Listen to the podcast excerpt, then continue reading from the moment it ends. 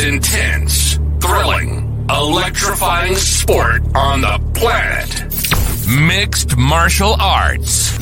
You've been looking for the definitive podcast to call your new home to hear everything about it.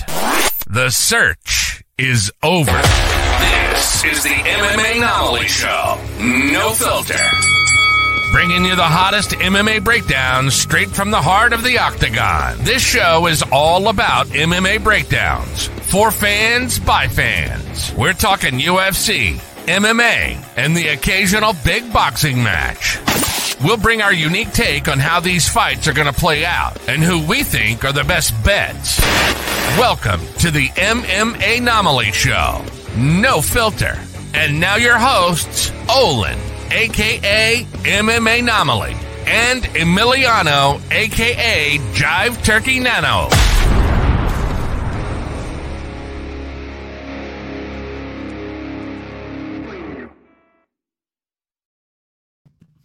Welcome to the show, folks. It's your boy Olin, aka MMA Anomaly, and this is the MMA Anomaly Show, no filter. As you heard the man say, with me as usual is the co-host with the most, Jive Turkey Nano. How we doing, Nano?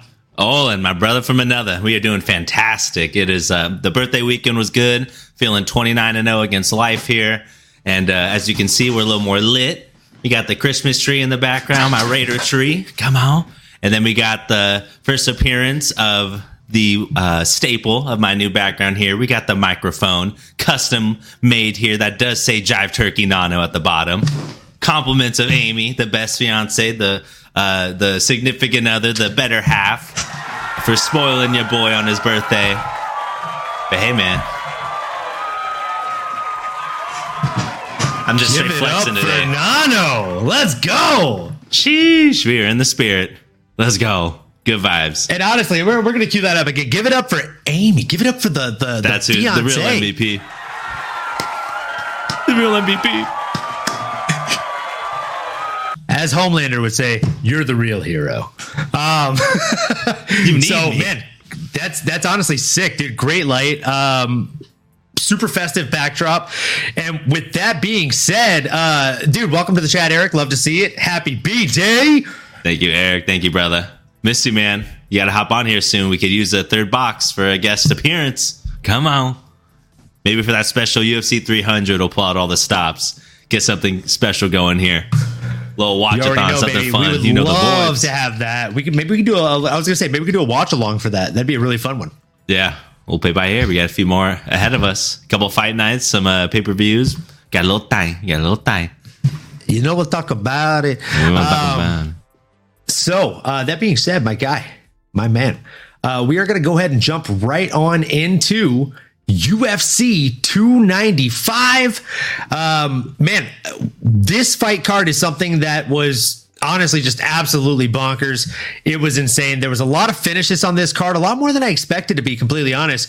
Um, starting off the, the I mean, the, the preliminary card started off with a finish in less than one minute. It was a 49 second TKO from Jamall Emmers over Dennis Buzukja. It blew apart the Longo Sarah parlay. Um, and, and, you know, it happens. It happens, you know, um, happens to the best of us, happens to the worst of us as well. But it, it happened to me. One thing that did come true, we're not going to spend too much time on the early prelims here, but I did want to talk about that Jared Gordon fight. I called it, man. I called it. I knew Jared Gordon was going to come out there and prove that MMA wrestling, a little bit different than Olympic wrestling. Dono, um, what were your thoughts on that fight? Yeah, brother. I mean, the he didn't really need to use too much of that American style wrestling because honestly, he came out there and he's able to put those gloves onto Mark Madsen's jaw and able to put him away and uh, having the uh, the referee stoppage there. But I thought it was a great performance. It was exactly what Jared Gordon needed. Uh, much, much needed KO victory over again a tough Mark Madsen, who is an Olympic style wrestler, obviously from a different country. But man, it does feel like Jared hit some turbulence most recently in his career. Really, ever since he fought Paddy the Baddy Pimblett. Oh, Paddy the Baddy. Uh, but yes, Mad Max Meridian, great to see you, brother. Jared Gordon at plus money was a great pick last week. And I do got to eat a little humble pie because I was thinking that if it was going to boil down to the wrestling match, I, I had a feeling Mark Madsen was going to find a way to come out of it. Well, I got to eat my words here and I got to pour myself a little shot while I hear your breakdown of Jared Gordon and maybe what's next for him, brother. Because that was a great performance and excited to see an exciting finish there. And there was eight on this card, by the way, before I uh, toss it on over to you, brother. So this is a legendary card. Uh, can't wait to break it down. But yeah, what do you think of Jared's performance, man? Jared Flash ah, Gordon got it done, man. Um, and, and you know, I, I mean, absolutely beastly performance. Mad Max Meridian, appreciate you in the chat. Shouting out happy belated birthday to Nano Boy. Thanks, brother. Um, and he's doing a shot for his troubles here for his birthday. Um, guys, that Jared Gordon finish was absolutely beautiful.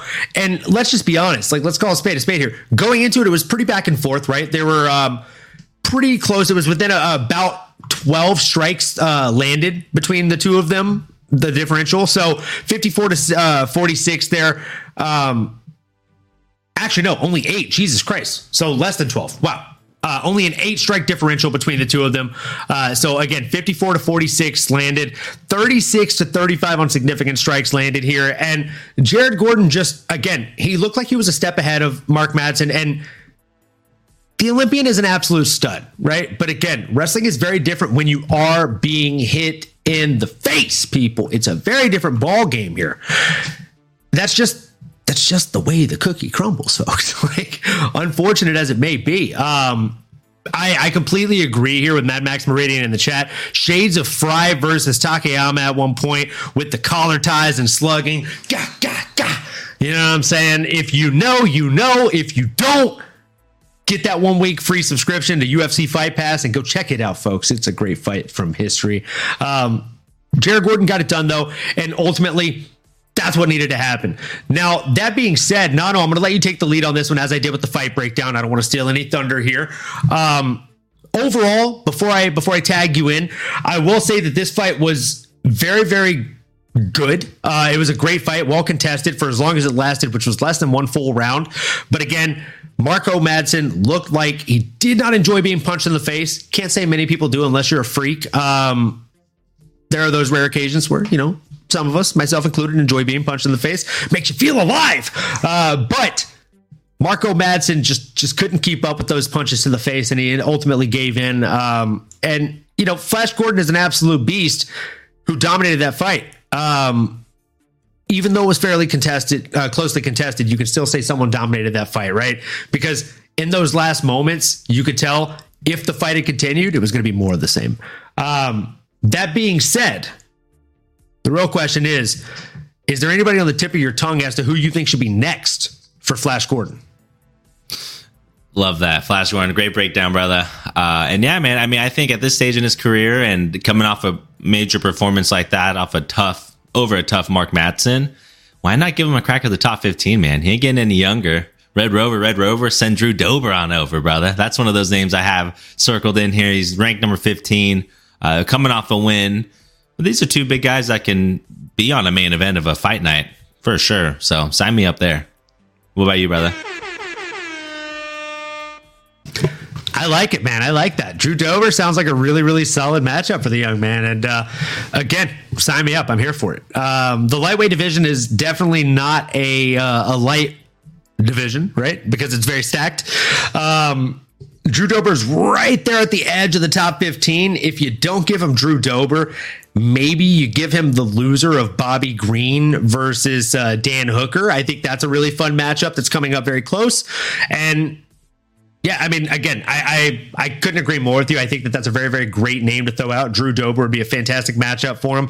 If Drew Dober is not willing to take the fight or that doesn't line up timeline wise, again, Dan Hooker uh, versus Bobby Green, the loser of that should definitely have to face uh, Jared Flash Gordon. Moving on to the next fight here, we're jumping right on into the preliminary fight card, and you guys know I um I'm never afraid to admit when I was wrong, and uh, I was wrong. I was I was handily wrong in this one. Um, but it was a very very good fight. And you know what? Like i knew it could go either way. And the fact that i knew it could go either way and it went to draw was i really wrong? Like i barely leaned toward nazim sadykhov here. Um, the dance off at the end of the fight was absolutely phenomenal. That being said this is one of those fights where you really could score it either way, which is why I'm very happy with the draw, right? Like one guy outlanded the other man uh, by 35 strikes. But that same guy was taken down four times across the fight. So there's a toss up there. There's a trade off there. Again, uh, one man landed 91 significant strikes. One man landed 143. The man that landed 143 strikes landed zero takedowns. Other guy landed four for seven. Pretty pretty significant uh, clip there. 57% takedown accuracy. Solid control. Nazim looked very strong. He did look like he maybe uh, started to fade there in the end, uh, but man, he got a second burst energy when they did that dance off. So that was fun. Interested to hear your thoughts on the fights there, Nano. What, what were your thoughts? Yeah, brother. Great breakdown. Overall, it was a, a razor thin uh, and fun back and forth performance by both of these guys here, both Nazim and Vyacheslav. Uh, I like you mentioned. I mean, I would say he did start to lose a little bit of steam, but for whatever reason, that third round, he was able to land three out of his four takedowns. And leading up to that, he was really losing significantly in the strike striking exchange. Although I would say in the second round, he did win in the strikes there, which again, I mean, you could try to cut it down the middle and, and either way you slice it, man, you're going to be happy with what you got. And, and that's why the judges were really, uh, ultimately decided to not award either of these men a loss and just say, Hey, they both came out here and it's too close to call. We're going to call it a draw and maybe they'll run it back in the future. But otherwise, uh, yeah, man, an interesting one. You don't see it too often unless there's like a point deduction or something like that but I think kind of a good example of, or maybe someone had a 10 8 round and then that person comes back and wins the second two rounds. That scenario happens pretty often as well. But this one was just, frankly, just such a, a close 15 minute round. Almost would hope maybe there's like a sudden uh, death match round, like a, another three minutes or five minutes, and whoever wins that round wins it. maybe it's something to consider when there's just such a good fight going on. You just want to see more of it. So, so you want to bring the Ultimate Fighter rules in?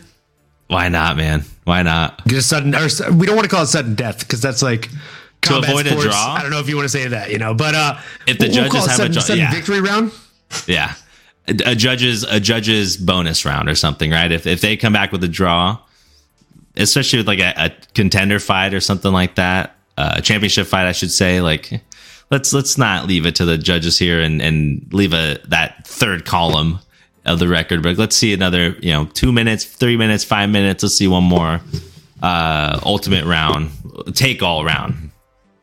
That's just my two cents there. We can maybe have a whole episode around uh different rules or things we like to see potentially. I'm not mad at that I'm not mad at that at all. I actually think it's a fantastic idea. I think uh, having sudden victory rounds be part of the contract or contractual obligation, I think would be a fantastic idea. And also, like, who wouldn't love that? Like, that would be barbaric. And let's just face it, people fucking love barbarianism here.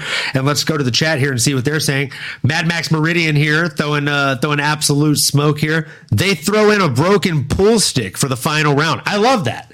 I actually think that they should throw in five random weapons and just let the the two fighters choose. And they have two of each, right? So like that way there's no unfair advantages. Or they get to bring in one of their coaches, go 2v2. Them and their coach, tag team style.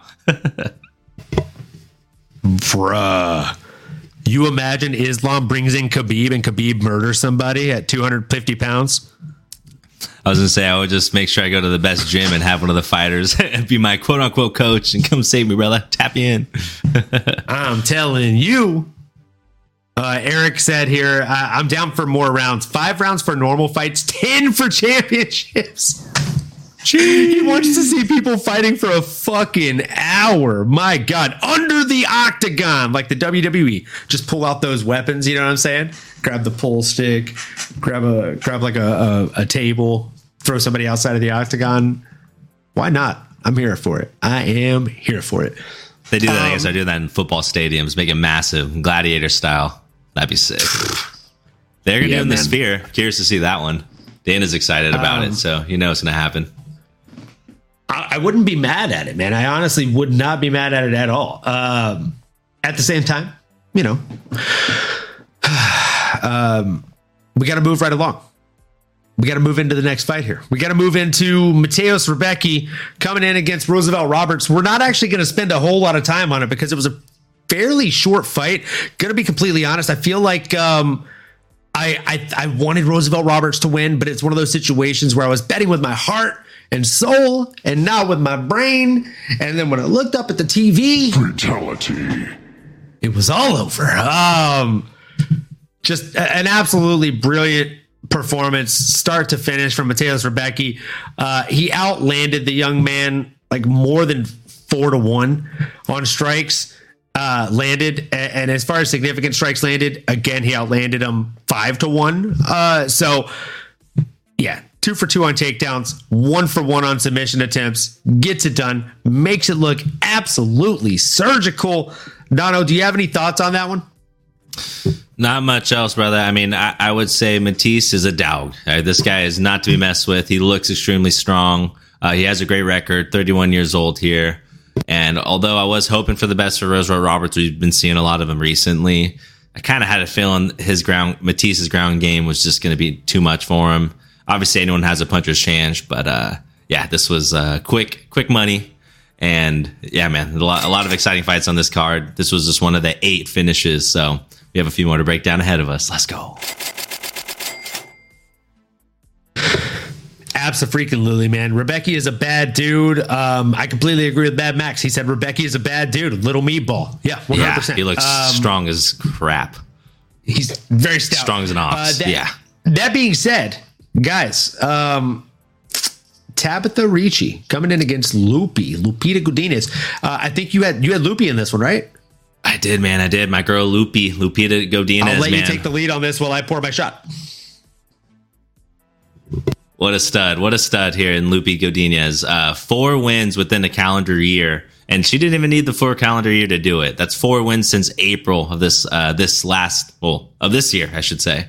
Uh, extremely impressive streak for four fights, four wins in seven months is bonkers. Uh, and she's coming out of a really strong fight camp. And I think you're going to see a common theme here. If you get in a good camp and you got good people surrounding you, you're going to, uh, unlock new tools in your toolbox and you're gonna be the best version of yourself, right? I mean, that's that's like anybody. You, can go far yourself, or you can go farther with other people. I think I butchered that expression, but we're gonna keep it rolling.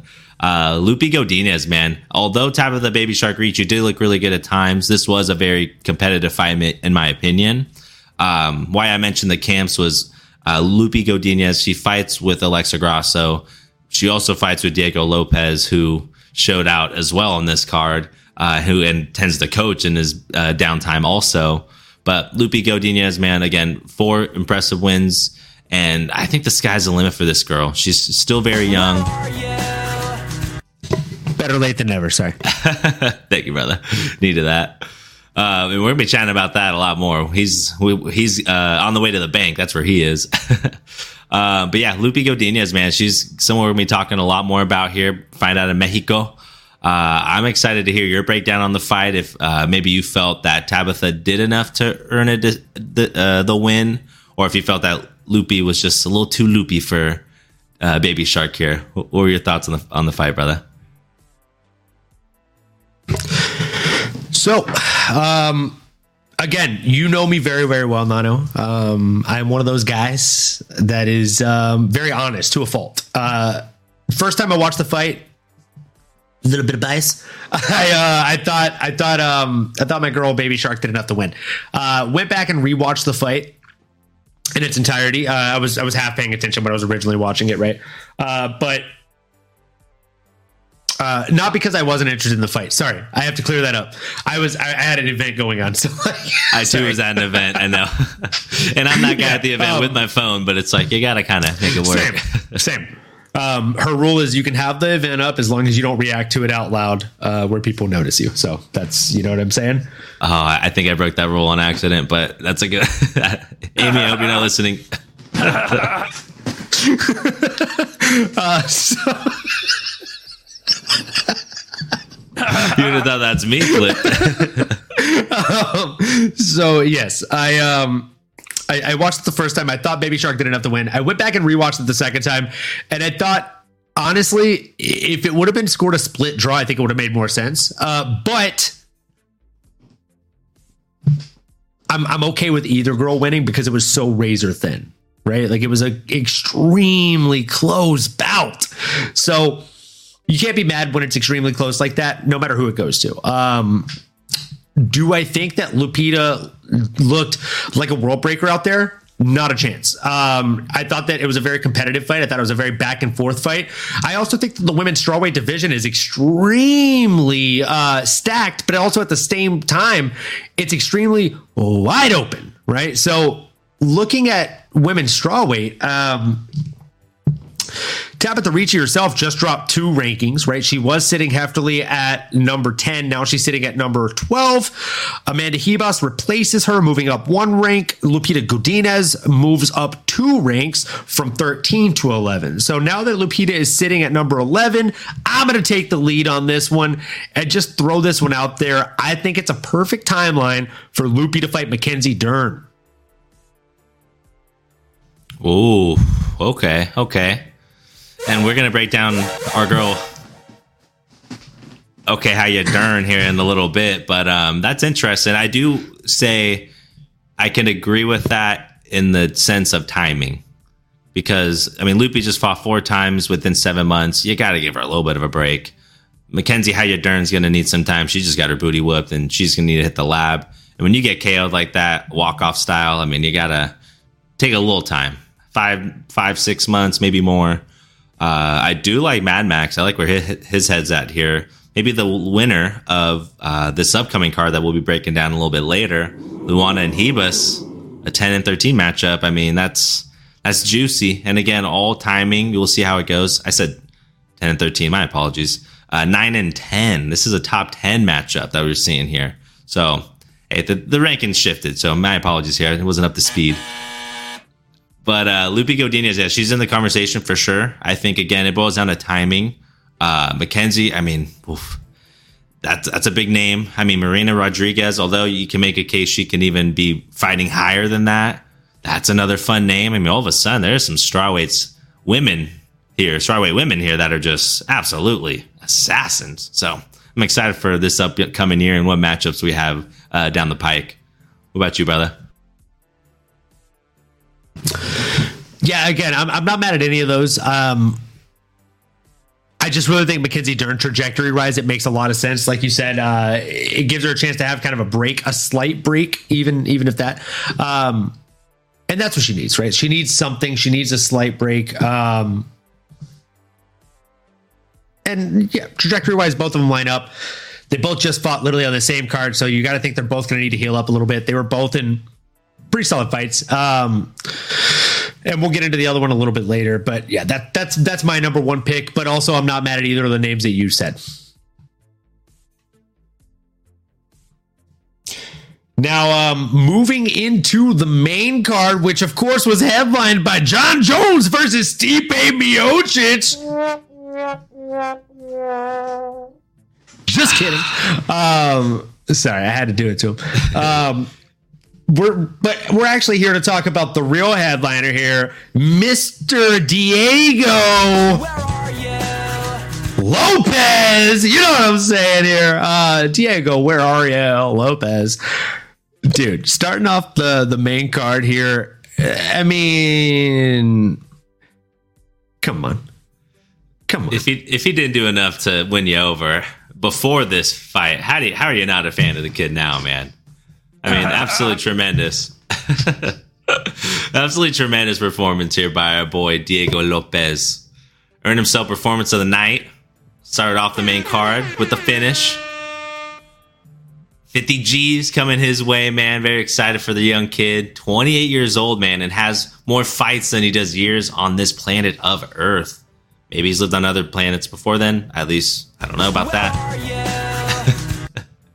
Maybe he's in Mars, I don't know, fighting, training, but for now, 28 years old. He does kind of have, he gives me a little bit of an alien look now that I'm thinking about it.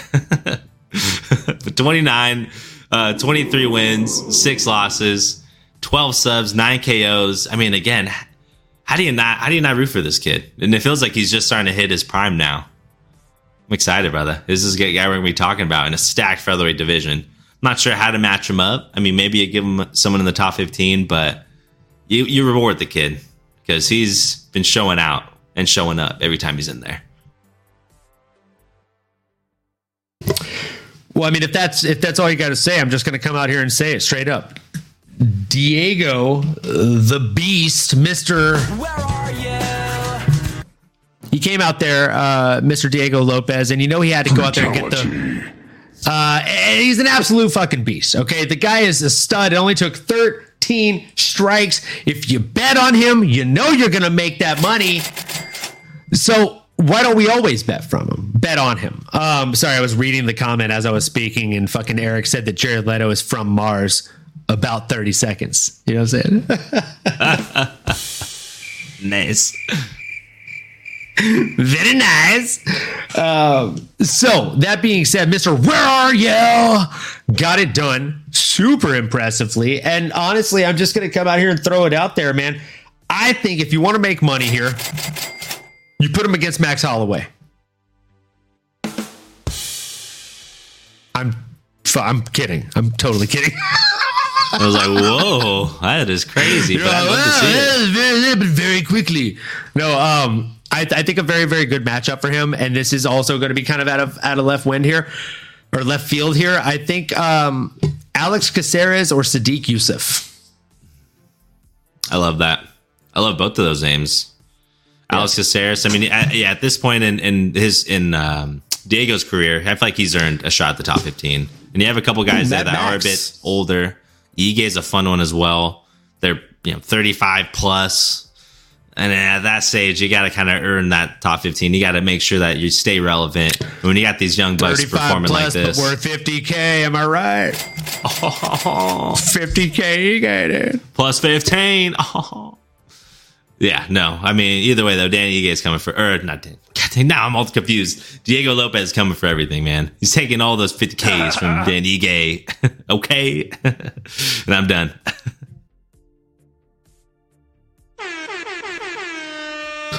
And that was the 9 breakdown.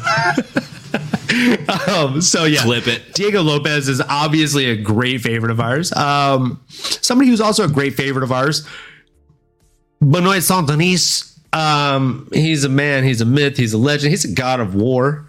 And he went in there against Matt the Steamroller Frevola. Uh, who did you bet on? Did we both bet on Steamroller on this one? No. You did you bet on Saint Denis? Yeah, well, no, no, I did not bet on Benoit Saint Denis, and I should have. You mentioned we love Benoit Saint Denis, and I think we love our guy Matt Frevola Steamroller just as much. But uh, boy, that that escalated quickly, didn't it? This guy God of War is no joke, man. I think we have to. Yeah, well. I don't think this is goodbye for Matt Frevola. don't let the music throw you off, okay? We are still big fans. We still think that Matt has a ton of upside. And he had flashes in that. he had flashes in that fight, I will admit. It wasn't just him getting steamrolled. Okay, the steamroller did not get steamrolled on this one. Thank you he just was up against the god of war. I mean, this is men amongst gods, unfortunately. And it stinks hearing Ray Longo as much as I love him and I love the Anik Florian podcast, but he was breaking down why um, he was coaching up Matt to roll to the right and to uh, roll away from that strong right hand and the power. And what did all that rolling right, rolling right get him? rolled right into is that uh, left foot that just didn't see coming. I mean, again, when you're a boxer and you're just not used to seeing those limbs coming from that angle, you're just how you gonna know? So, R.I.P. Man, not good. But God of War is no joke. I mean, Jon Anik's a huge fan. I think if anything, we're playing this music because my fandom for Steamroller Frevola has now carried over, and I am now under the worship of the God of War. Benoit Saint Denis. So, I worship him now. Thank you. I'm a firm believer that uh, you don't have to just worship one god of war, and uh, that's why uh, you know I'm, I'm still um, authentic practicing worshiper of the Steamroller Nation and the Steamroller movement here. Um, Steamroller came out there and you know he, he really tried, but it's real hard when the entirety of the fight is 17 strikes. Um, I mean, it's worth noting that Matt did actually land two for two takedowns here in the short duration of this fight.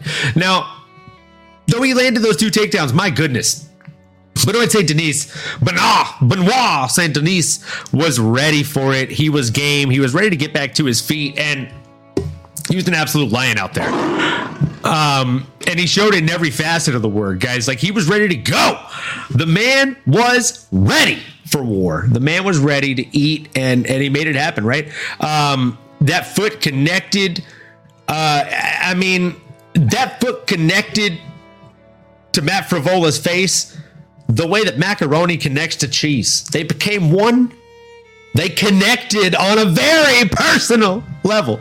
And um, they will forever be a part of one another moving forward in this plane and the next.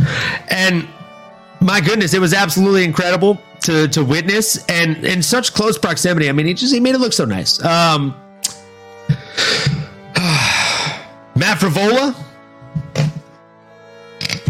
we both bet on you, and uh, we believe here at this podcast and in in our livelihood as men. Um, a bet made, a debt paid. Man of our word. So this one's to you. Shout out. Thank you, Benoit. And still here for you, Matt. Hope you keep on steam rolling on, brother. Well, right And now like he's in recovery, so he's no longer the steam on. He's the weed roller. Oh, hello. I like that. He does. He does do the weed. That's he. He does that. Shout out to weed roller. He actually follows me on Twitter, and it just makes my day every time I remember that. Um, Brother, love to have you on. I'll follow you. you know what I'm saying? We'll, we'll go ahead and uh, we'll go ahead and switch it back to the to the happy times music here. Let's change it up. Let's hit this one. I think I know what's next for Benoit. I think it's Yeah, change the music a little bit here. Let's hear it. Oh, I like those vibes. Very funky. I, I said I said weed roller, and I was like, let's let's do it. Let's start a little bit. Um, so who's next? Who's next for him? Let's hear it. Gamrot. Send oh, him Oh, to the top. I think so, man. Gamro already. I think so. I mean, we could look down the list, but I mean, we're talking about the God of War here, and he's looked darn near invincible. Close. How What are you far thinking, up brother? Gamrot? He's up there, but I, man, why not? Hmm. He was not ranked before this. He went straight to 11. I think the UFC knows what they're doing. They didn't just say, ah, 15. Eh, no, 11. All right, you know what? I'm gonna take I'm gonna take your Gamrot Mateus six. Gamro. Yeah, yeah, I'm gonna take your Gamro. And I'm gonna raise you a Michael Chandler who needs a fight. No. Yeah. You don't think Chandler will wait for Conor McGregor? I just think that's a banger of a fight, and a, and a um, I don't think he can wait forever. And I don't know that Conor McGregor fights this year hmm, That is or, or next year for that matter. Hmm. Yeah, I mean, everyone else is tied up. I mean, maybe RDA just to get Benoit a quick turnaround. Maybe RDA's ready to get back in there. He's not getting any younger. This man is pretty old. You know But- what? I actually like Mad Max's. I'm gonna I'm gonna I'm gonna disregard what I said here previously, guys. This is the pick. Blame it on Mad Max and blame it on the a- a- a- alcohol. Um, fun fight, but it would surprise me if Chandler takes it. I agree, but I said it for funsies, um, for the clicks. Clip that. Um, but Rafael Fiziev would be a fun one too. I agree. Kickboxers delight anybody? Sign me up. Sign me up, as Conor McGregor would say. Absolutely. Say less. I hope he recovers quick. I mean, he had what, torn the ACL? That's mm, nowadays maybe five, five to seven months, eight months, maybe a full year to get back into actual fight camp shape. We'll have to wait and see. It's tough. It's big time tough, buddy.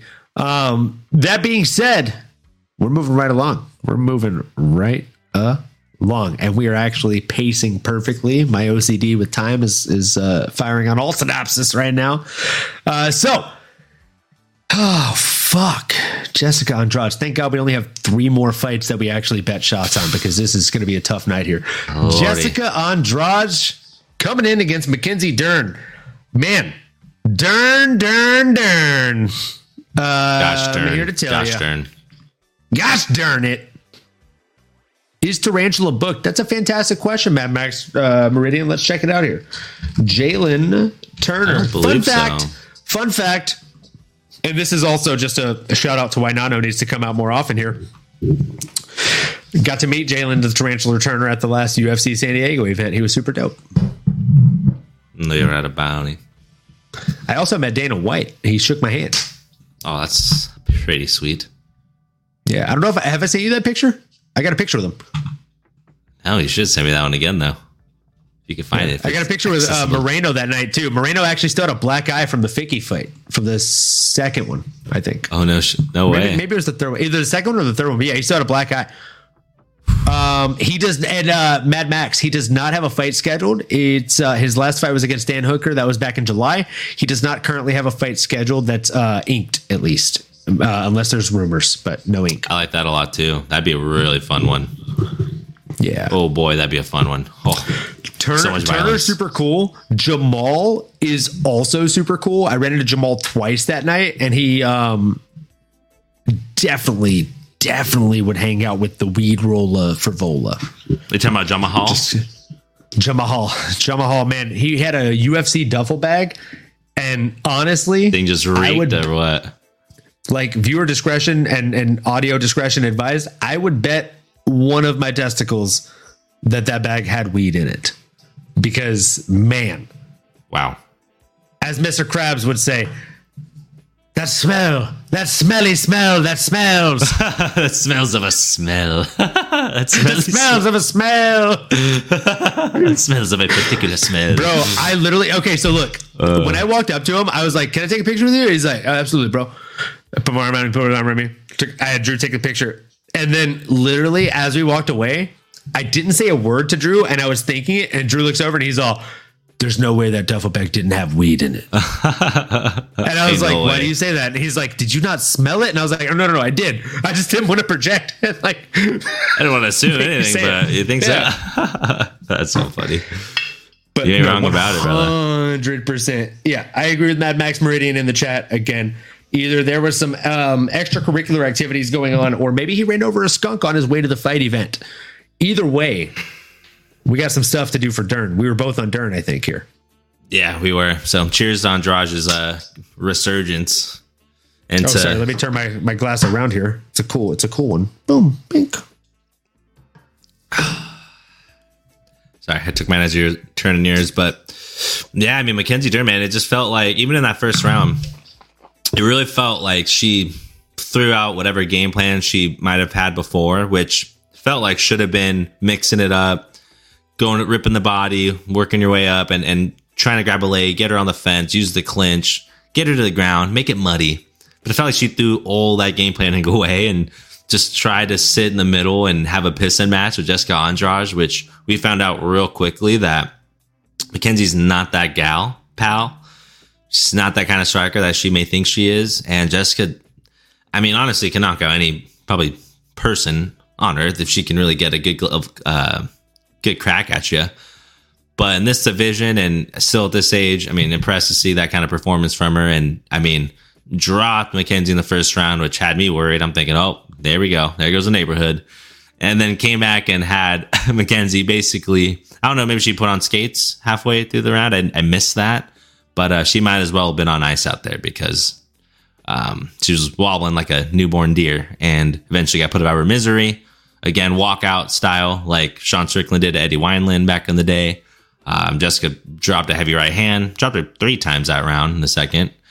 And uh, last one was all she wrote. So it was tough. Mackenzie Dern asked for a previous champion. She got it. And that was a tall. I just have to interject real quick here and say I don't think Talk you're allowed to say back in the day about any Sean Strickland knockout. Um, because that just makes all of us listeners feel very old. That shit sounds Strickland. Unless I'm sh- super hip with the kids and like I have very young listeners. well, no, the Sugar Sean knockout. Sugar Sean knockout on Wineland when he just one one stop and walk away. Boom, boom. Basically the same thing He hit there. the full turnover. He turned it over. Just Slow mo. Knocked him Don't out. Even don't even attempt to get on top and finish it. Just you know it right away. Yeah, she's she's gone. I sent her out of here. So, The talking quick, brother. this is this is just an inside joke here. Um, and I've said this uh, about hip hop music for a very long time. It's music in general, right? Like if you're a jazz musician, you have like a certain like lick or signature that like based on your instrument that you play in every song to let people know, like, hey, this is my shit. I'm that guy or girl. Um, now, that being said, in hip hop, people typically yell things like Jason Derulo. Um, he yells it in like 80% of his original songs. Um, A lot of people have some sort of intro sound, or you know, Lil Wayne had you know the lighter. Sisqó. Sisqó, right? Like the thong song. Hey, baby. He would do that in like every song. Like he's he's like going hard in Unleash the Dragon and still at random in the middle of the song. Hey. Like he just he just does that like that one little variable that he does. So I feel like and and again, completely unrelated tangent here. You can blame the alcohol, but it's it's really it would have happened sober either way. Um Mackenzie Dern, when she was in that fight, I feel like she she went for the initial four takedowns, and when none of them were landing, instead of Jason Derulo in her head, it was Jason Parillo. And so she's like, I'm just gonna box. Maybe I can do this. And that just honestly wasn't the fucking move here. Um it, it just it just wasn't the move here. Uh so she did the Jason Parillo and it didn't work. Um, and she caught them pillows to the to, to the jaw. Uh, so it was bad. She she got absolutely just worked on the feet, and it showed right. Like once once the takedown stopped, um, or I mean, they never really started. Let's be honest here. Let's call a spade a spade here. Um, but the, the takedowns never really started for her. And, and once she realized that, she she gave up. And that's I love Mackenzie Dern. Another fun fact, fun fact, fun fact here. Another person I met at UFC San Diego. She was wearing the brown leather uh, dress get up. Fantastic outfit. She was super nice. Um, more than willing to take a picture. Chatted. I shook her hand. Again, very, very like class act. Great, great woman. I'm a huge, huge fan of hers. Um, if every one of her fights was local, I would pay the money and go to every one of her fights. Love her as a fighter. That being said, you got to work on quite a few things here. Um, more than the striking offense, you got to work on the striking defense. So, um, one of the my favorite things I've heard from a coach, shout out Victory MMA here in San Diego. One of my favorite things I've heard from a coach is there are two points of contact in every strike. Okay. So when you when you throw a strike, there are two points of contact. The strike you're throwing and your guard.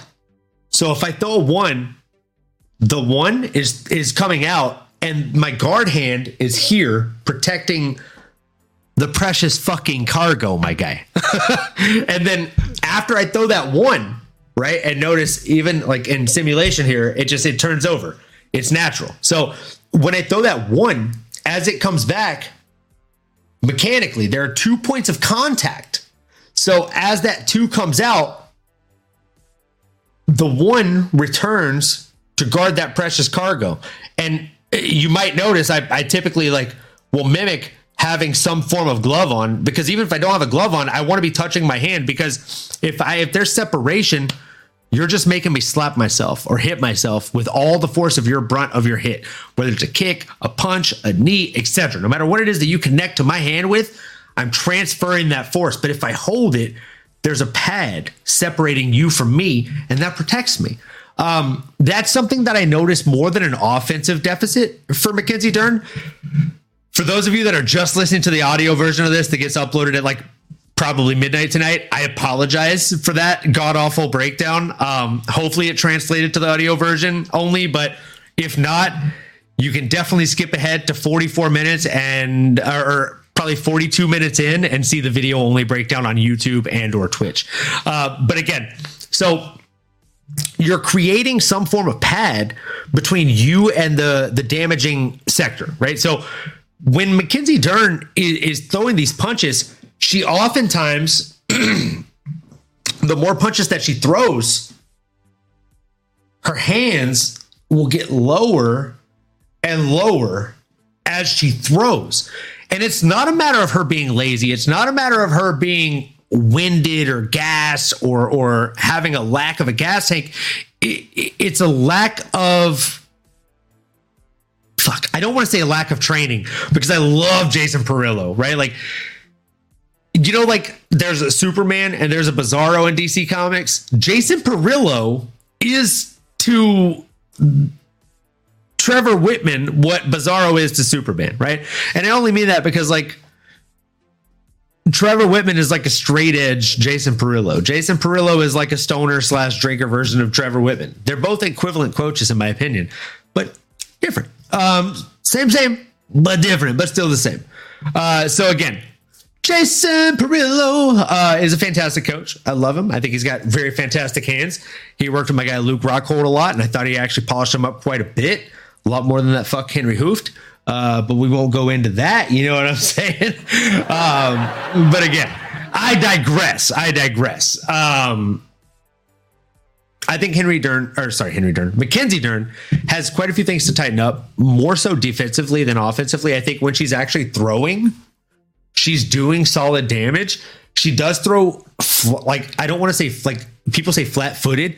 She throws flat fisted, right? So like everything is flat down rather than turned over. And the difference is, and you can see it if you're watching the video version here, when I throw flat versus when I throw turned over, you can see where my shoulder goes. Pretty naturally, it blocks you from knocking me out. So that's the biggest difference here. Um, again, very, very small fine tuning things that I think if Mackenzie Dern is able to actually correct, she could be a world champion in the future. That being said, we got to talk about the winner here. Jessica Andrade looked absolutely fantastic. Only landed three more total strikes than Mackenzie Dern.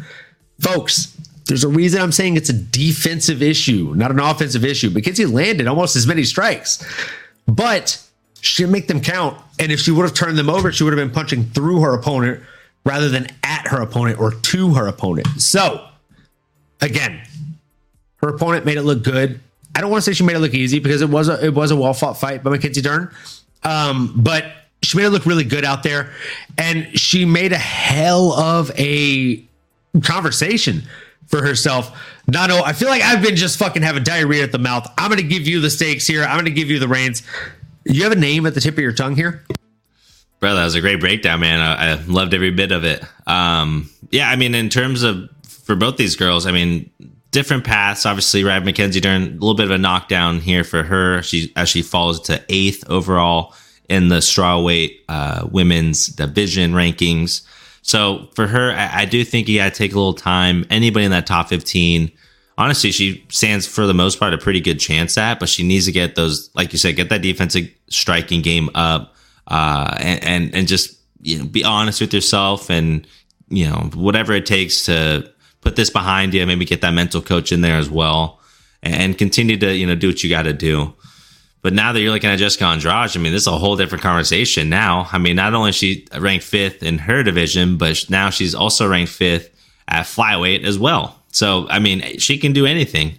It's interesting when you look at the top five, she's lost two out of the three, or two out of those four. Uh, and you got to assume Zhang Weili is going to fight one of those girls. And I just it leaves Jessica in, in, a tough spot. Really curious to hear what you think. I guess my official pick, honestly, I think Jessica maybe goes down one and fights a Virna Jandiroba. Um, and I think Mackenzie Dern should probably fight. And given timing, I mean, man, maybe someone like a well, honestly, she's just fine. Maybe a maybe a Tabatha Baby Shark Ricci for for to maintain their status here in the top fifteen. That might be where I'm leaning. What are your two names, brother? Man, I'm I'm not gonna lie. I'm I'm not mad at either of those names. I think um, again when it comes to the women's strawweight division, it's wide open. Um, I've already said Mackenzie Dern, I think, makes a lot of sense against Tabatha Baby Shark Ricci. I, I think that's the that's the number one name on my list. I had those two mapped out for each other. Dude, my veins look crazy right now. Super vascular. Let's go. Um, so yeah, I, I think those two names make a lot of sense for one another. Um, if if you're like really asking me to pick somebody outside of there, um, I don't know, maybe Angela Overkill Hill, a little action there would be a lot of fun for me. Um, also, little side event here, guys. This just happened in the chat.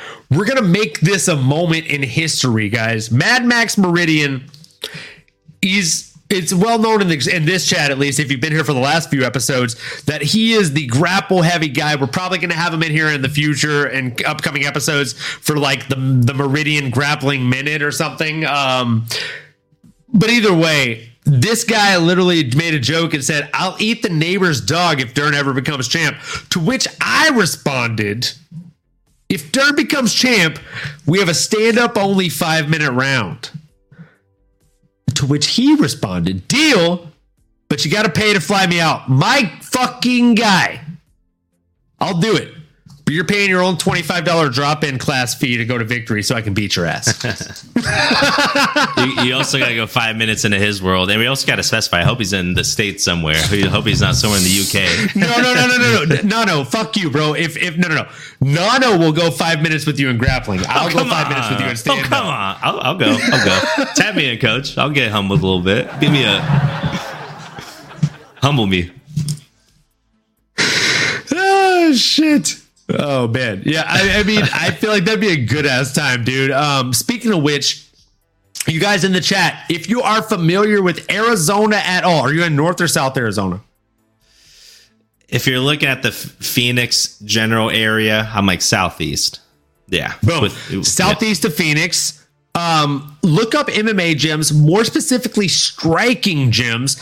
And if you've got any boxing and or kickboxing recommendations, hit us up in the comment section below.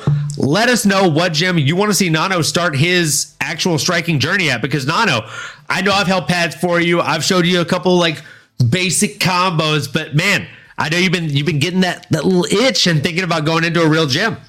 Oh, brother, I, ca- I must have the chicken pox because I'm itchy everywhere. I've had that itch for a couple months now, uh, pretty strictly. And now I'm at the point where, you know, as much as the teardrop bag and the, the heavyweight bag at the gym uh, is doing its justice and I can continue to get after it, as Captain America says, I can do this all day. I just feel like I'm at a point where I need to, I need to get a drop in. I need to, I need to figure out here um, where I'm at. I need a little uh, measuring stick. And I think that's where getting into somewhere local, getting my butt kicked a little bit. Oh, here we go, brother. Oh, that thing's sturdy. Does some practice some leg kicks on that puppy. Who needs a uh, bamboo or who needs uh, who needs anything else? It's We made of metal. It has right an there. arm strap and a handle. A boy. I love that. I love that.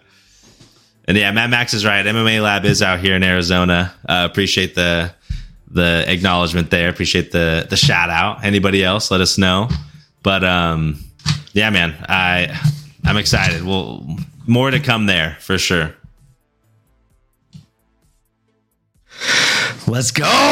Uh, so yeah, soon to come videos of that. Um, I personally can't wait. Uh, fun fact: me and Nano send each other like little videos of form and stuff.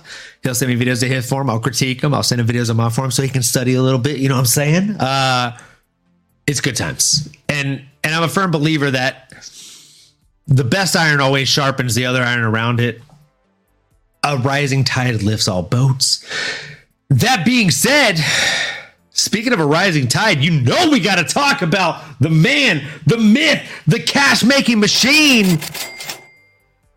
Tommy Aspinall, Tommy Aspinall, na na na na na na na na na. Sheesh. Tommy has been Bro. legend, legend. I was going to do repeat what you just did there, but I decided to throw one in.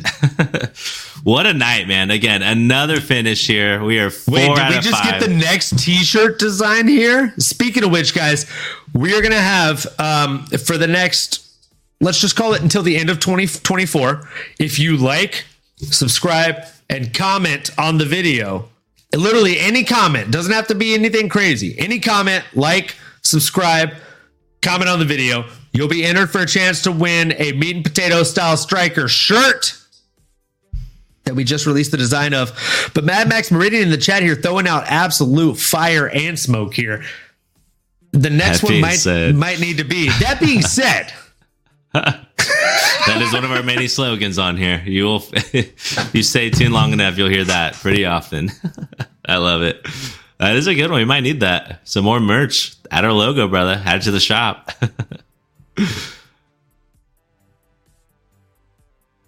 Sorry, I didn't, I didn't mean to derail you, brother. I didn't mean to derail you. We had Sergey Pavlovich and Tommy Aspinall. My goodness. I love it. Oh yeah, man. But no, I mean Tommy Aspinall. I mean legend. I mean I love. I, Um, we could break it down. I mean, I will admit he did get rocked by a shot early there by Sergey, so he was able to weather the storm. But boy, did he look darn good. I mean, so light on his feet. All you're hearing and all we've heard and all you saw is just speed and textbook uh, boxing, head movement, one, two down the middle, one, two again put him out of there. All of this with no training camp and a pulled back. I mean, this guy Tom Aspinall, man. I mean, you could tear his knee up and you could tear rip his leg apart, but hey, man, he's gonna come back stronger than ever. And man, you might need to put a bull in his head here to get him out of there. This guy might be the champion for a while, brother. Interim or not, everyone's had that feeling that this guy was gonna be someone to be reckoned with and. I agree. I mean, you gotta love him. I mean, everything he's about. I mean, represents MMA to the fullest. Um, his dad committing to that and helping mold his career, sacrificing his own career to help build his own, getting that shout out in the octagon. Um, Tom's just someone you want to root for, brother. I mean, and again, and someone that, that's that big, that athletic. I mean, the perfect example of this new age, which again, I mean, every generation is going to say they were the best, but hey, man, this, the new class, the new day and age fighter, someone that grows up.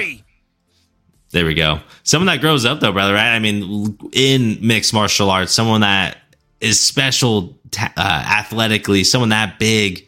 I mean, man, this is someone that you want to root for. This is someone that is going to be around for a long time.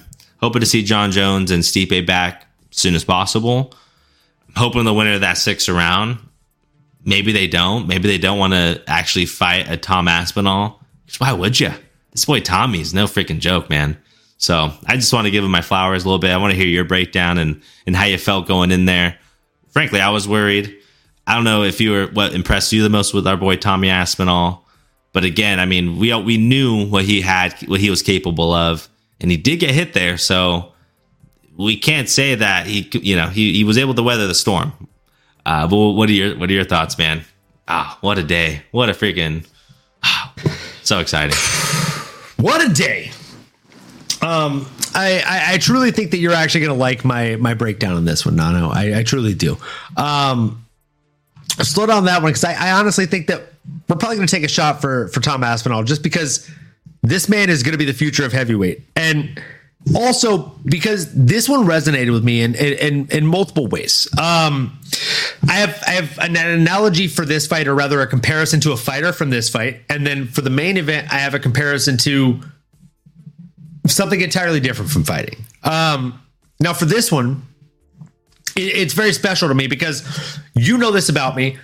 Most people that know me from the last, I don't know, call it five, 10 years, know that Dustin Poirier is my favorite fighter currently of all time, um, especially of active fighters. People that know me from even even longer, um, and, and people like you that know me on a much personal, deeper, more personal level, um, people that I consider family at this point, right? They know that Dustin Poirier has kept me with the sport, but it wasn't him that got me into it. It was your Rashad Evans of the worlds. And there's a, a, very special fight to me when it comes to Rashad Evans. And that fight was against Chuck Liddell, who my father really enjoyed watching. Um, now, my dad loved Chuck. He thought he was going to absolutely murder Rashad Evans. And that's all fine and dandy. That's fine. Um, but here I was going going for the younger man, going for the more inexperienced man in in the deep south, going for the darker man. Um, and my goodness, man, there's an interview about that fight that sticks out to me, and it's Rashad Evans talking about how he was very confident, right? When he originally got the contract for the fight, and he's like, fuck yeah, I'm gonna fight Chuck Liddell, I'm gonna beat him, blah, blah, blah, this, that, and the other.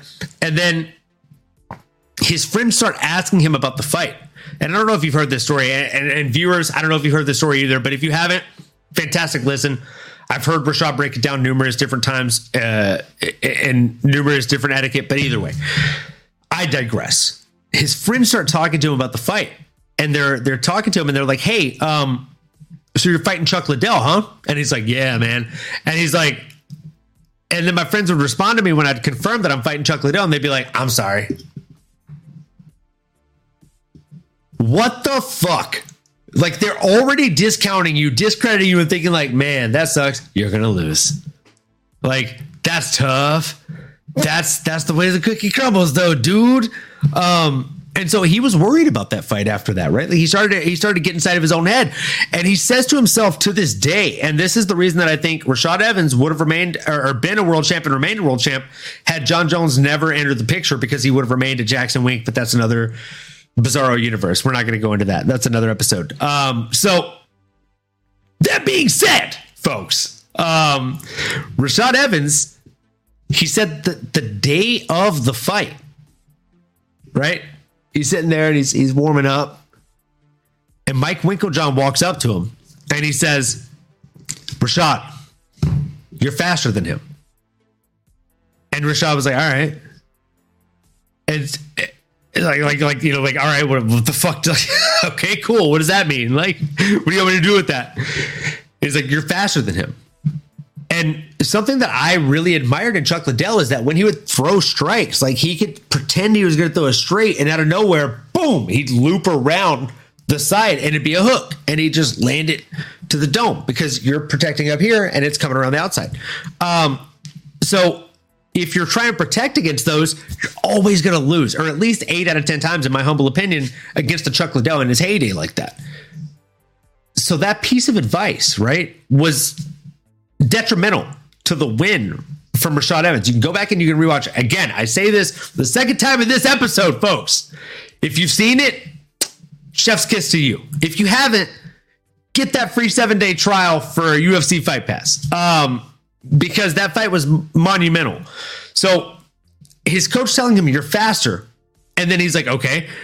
Mike Winkeljohn followed up and said, When he goes, you go. The second you see him throw something, you throw too. He throws a left, you throw left. Doesn't matter what he's throwing, you throw. Follow your instincts and throw. You can see Chuck fires first, but it's like a four cylinder engine firing against a fucking V12 Ferrari, bro. It, it's just a differential in speed. He's all, and then Rashad all clack, clack, and he's done. So what's crazy is you can tell in that fight. There's a point. I promise you. I promise you. I'm going to give it to Tom Aspinall. There's a point. Um, I promise you, I'm there is there. a fucking point. Okay, there's a point. this long, Um, hey, if you're listening to this long, what's another 30 second story here? Get there, brother. I love it. These are good stories, man. This is like grandpa sitting on your lap and here in, here in the golden days. Go on, brother. Go on. do you see the shirt? Just speaking of grandpa. Um, so here we go. So again, Rashad, he got clipped a couple times in that fight before he really started actually like rolling and feeling himself and throwing, right? Like very, very Dustin Poirier style. So here's the thing.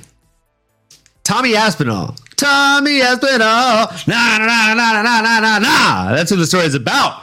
Um, he ate a shot from Sergey Pavlovich, or as uh, Chael Sonnen would call him, Grandpa Chael sitting on your lap would call him, um, Sergey Pavlovich. Uh, Pavlovich. Wait, how does he say it? Pavlich? Yeah, Sergey Pavlich. Um, he says it so bad. So Sergey Pavlovich landed an incredibly strong shot to Tommy Aspinall, and it hurt him, and you could tell. And it's like something clicked, and I'm like, okay, it doesn't have to be pretty. It doesn't have to be perfect. I'm better than him. I'm faster than him. I'm stronger than him. I'm going to finish him. It's like that mantra went off in his head the second he ate a shot and his legs gave out a little bit, right? So the second that happened, something switched to Tommy Aspinall. And and literally, I kid you not, when I'm talking about this shot that Sergey landed that hurt him, Sergey landed one punch, folks. He did one shot. The entirety of the fight. That one shot. I promise you, I don't give a fudge how good his poker face is. It hurt him a little bit. Tommy didn't like it. And Tommy's like, I need to finish this. And I can finish this and I will finish this. And he got that that Rashad Evans against Chuck Liddell mentality. And he said, one, two. Oh shit, that worked. One, two. And he hit him again. And it worked twice. The combo so nice. He threw it twice. And then he got the finish. So, folks, um, I mean, I don't want to say it was money in the bank to bet Tommy Aspinall, but I, I did say to bet Tommy Aspinall. Uh, and that being said, who's the next fight against for him? Honestly, there's only one answer here. Uh, and if you if you want to be generous, there's two answers. The one answer is Jon Jones because Stipe is 42 years old. He hasn't fought in four years, and Jon is a bad matchup for him. It just doesn't make sense. No one wants to see it, and if we do, it doesn't need to have a belt attached to it. Jon Jones versus Tommy Aspinall. And I mean, if you don't want to see Jon Jones versus him, that's fine. Strip Jon Jones of the belt. Jon Jones versus Stipe Miocic for no belt, for no prize, just for all the fucking money in the world and all the fans, and and that's fine. People will still buy the pay per view, but if that's not the case, you give it to Curtis Blaydes. Nano, where you at? I like that. Ooh, Curtis Blaydes. That's interesting. I did forget about Curtis Blaydes. I'll be honest. I did forget about Curtis Blaydes. Blaydes.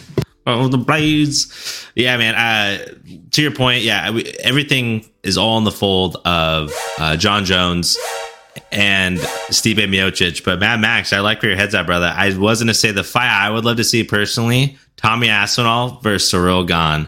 Give me a little serial action, brother. And again, my why I just want to see a couple big boys getting after it. I want to see if Tom Aspinall is the striker that he says he is. He could also take Ciryl to the ground and, and make it, you know, a nightmare for Ciryl, make it, you know, a walk in the park for our boy Tommy Boy here. And as much as Blaydes does probably deserve the next title, I mean, Tommy wants a payday. Tommy maybe wants the best striker. And hey, these are the two fastest of our time period. Oh, sign me up for that, brother. I do like that matchup. I do like that matchup a lot. Blaydes deserves it. Ciryl will probably get it. And Jon Jones and Stipe, I think, are just in their own bubble. Like you said, maybe they just fight for greatest of all time kind of uh, title. There's no you know BMF title or nothing like that. Maybe nothing that should have any title implications. Because again, it feels like Tommy should just be the champ. And if they're not going to fight until later next year, I mean, he should fight within that same time frame.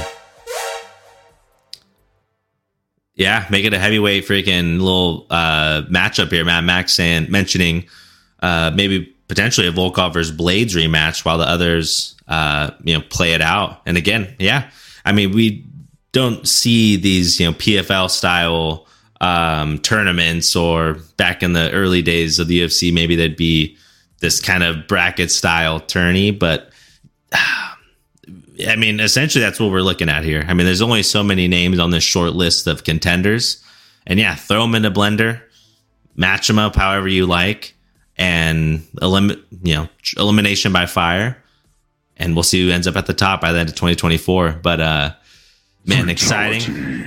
Heavyweights are back, baby. Trial by fire. That's right. New era is here, though. I think Tommy's going to stick around, but Ciryl Gane, that is oh you want to talk about striking matchup galore? That is good lord. That's a good one. Sign me up.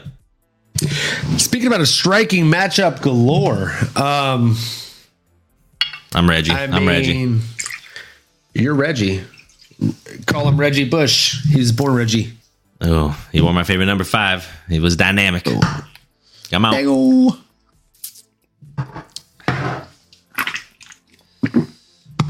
So Moving into the main event of the evening. You know, I can't do it as good as Bruce Buffer, so we'll just let him say it's time. Ladies and gentlemen, we are live.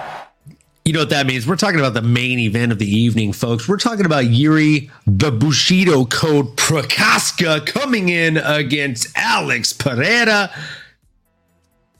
Nano, Brother. do you want me to take the lead on this one, or you want to take the lead on this one? You had Yuri in this one, didn't you? I well, I, most of my cards I had Alex, but I think when we last spoke, I was leaning Yuri was gonna find a way. But I'll tell you what, man, and I'll happily do a shot. Maybe because I'm put my foot in my mouth a little bit, maybe because I was on the fence, but maybe just because I think Alex is an absolute savage, and I'm excited. I'll do. I'll just throw my two cents out there because I know you're gonna give a much better technical breakdown. But boy, Alex Pereira is special. And I remember Izzy talking about, hey, guys that are special are special and they do special things. And that's probably why maybe after our last podcast, I went back. I was like, you know what? Like when it's all said and done on DraftKings, on my little parlays, on everyone that asks, I was leaning Alex Pereira because he's special. And it, it, regardless of the sport, being special translates, right? If you're a Michael Jordan, it doesn't matter who puts in front of you, you're going to find a way to win. If you're LeBron James, you're just going to find a way to win. If you're Tom Brady, doesn't matter who's around you, who's on the field, you're going to find a way to win. If you're Patrick Mahomes, doesn't matter, you're going to find a way to win. There are certain guys that are just cut a bit different. And the truth of the matter is, Alex Pereira is built different. This was a literal samurai versus warrior matchup. And like Mad Max said here in the chat, X factor. I mean, and, and Alex has that. I mean, his his left hook is the ultimate X factor. It's the ultimate Oppenheimer nuke bomb. That thing is unlike no other strike. And the one that was super present in this fight was the calf kick that really debilitated Yuri's style. I I do not think it was an early stoppage. Reddit had some really good angles from the crowd where you see Yuri get dropped with that short check hook. You see Yuri try to defend himself and hold on to uh, Alex's legs. But by the seventh or tenth elbow on the temple, you've seen his arms give out. That's how Alex got on top. He went limp, and it was really going to be downhill from there. I, I don't see a lot of scenarios where Yuri gets out of that, period. He's not a jujitsu artist.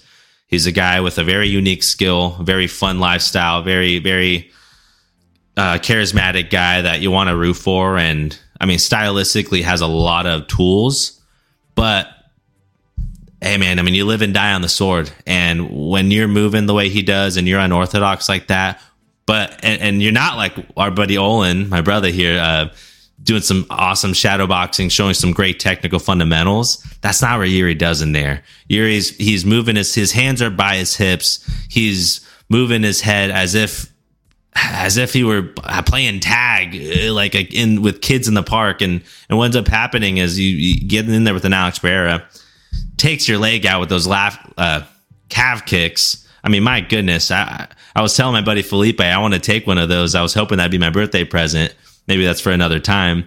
But those calf kicks are no joke. That debilitated Yuri's way of movement, which you got to move and be fluid like water. Alex took that away and then found his weapon of choice. I could have saved a left lot of money on your birthday present if all you wanted was a calf kick. brother. I need that. I mean, you've gifted me that plenty of times, and it wasn't my birthday, so why start now? Uh, but I just was like, yeah, I want to. I want to know. I want to know what it feels like. And again, Alex is special. Um, to pass it over to you, man. I mean, I'm curious to hear what impressed you the most. Curious to hear if you thought it was an early stoppage. And man, the Alex Pereira show. I mean, already Hall of Famer. I mean, double UFC champion. I'm gonna go ahead and pass it over here to my boy. What'd you think, brother? I was gonna use the opposite of "come to daddy," say "go to daddy." Well, I mean, I can tell you it was a lot of.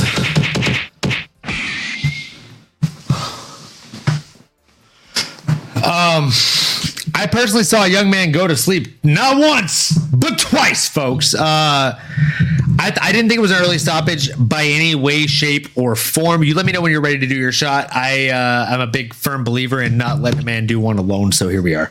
Let's do it before you get that steam rolling. Salute to the new Salute, double brother. champs. Kampai, banzai, whatever your phrase is. Cowabunga. Are we talking phrases? Ninja Turtles dogs. So um uh, a little quick, quick shout out, guys. This is my fight journal. You know what I'm saying?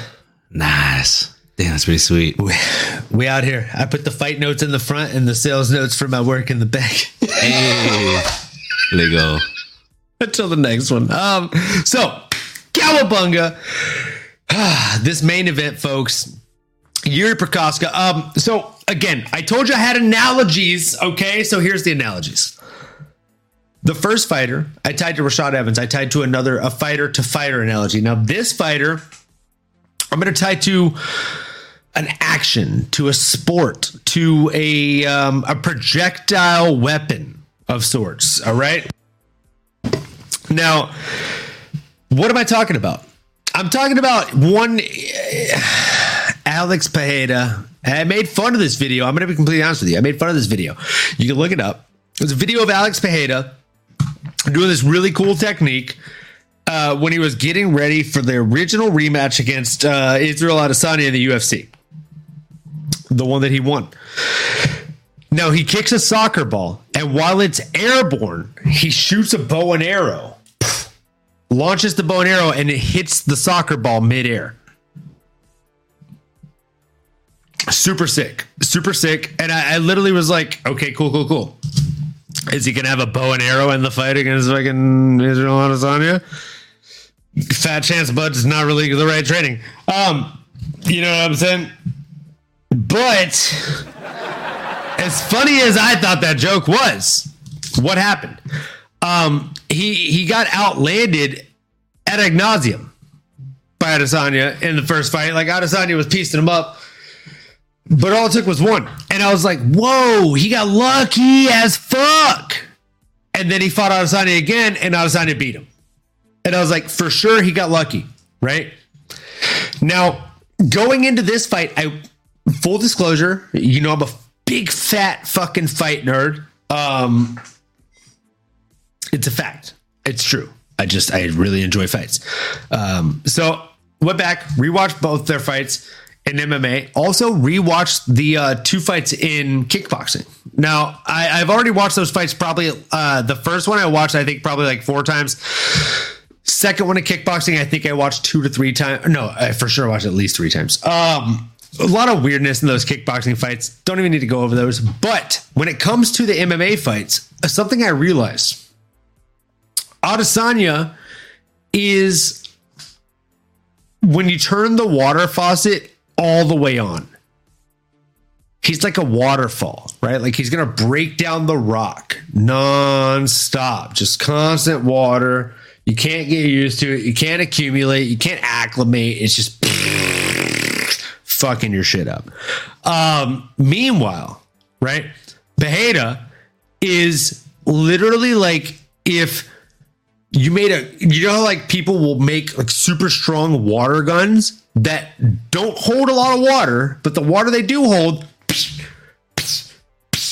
it literally feels like you're getting stung by something because it hurts. You know exactly what I'm talking. You know exactly what I'm It's like the about. water pistol versus like yeah the ner- water gun. I got you. I'm with you. It- it's, it's the water rifle. You know what I'm saying? Like, like they're fucking sniping you with it.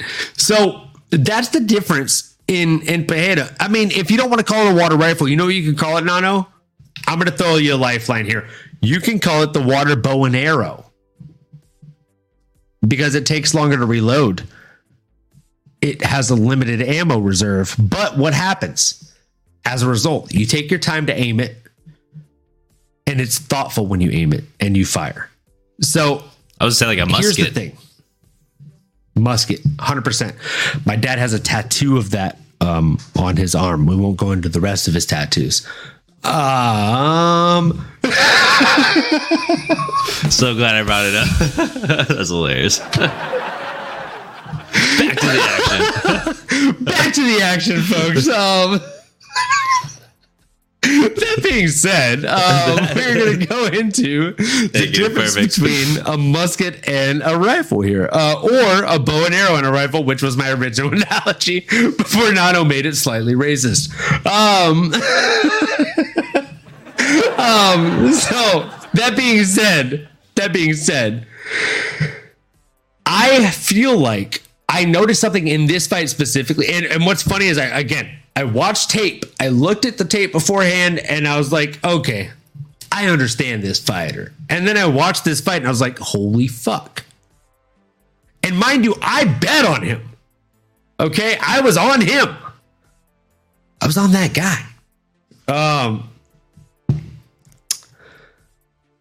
but here we are, and, and I was still shocked. I was pleasantly surprised. So here's the thing: um, thirty. thir- uh, sorry, 38 to 30 on significant strikes landed in favor of Alex Pereira. 49 to 44 in total strikes landed in favor of Pereira over Yuri Prochazka. Um, one for three takedowns by Yuri, zero for Alex. So Alex, or sorry, Jon Anik. I know you'll never watch my podcast, but God forbid you do. I want to make sure I pronounce it right for you. Alex Pereira. Um, he made it a point to not only not shoot for any takedowns, but also negate 66.66 repeating percent of the takedown shot on him by a, an absolute beast. Um, I truly think that if Geary would have landed more takedowns, it would have been a worse situation for him because Alex is better at actually shrimping out and, and also setting himself up. Um, as Renato Laranja would say, for those of you that deep cut Easter egg here, guys, uh, Renato Laranja would say, Pozic over submit. Um, you know what I'm saying? He'd go for the position over the submission. He'd set himself up for success and he'd end up dominating over the course of the fight. So this man fights the same exact way as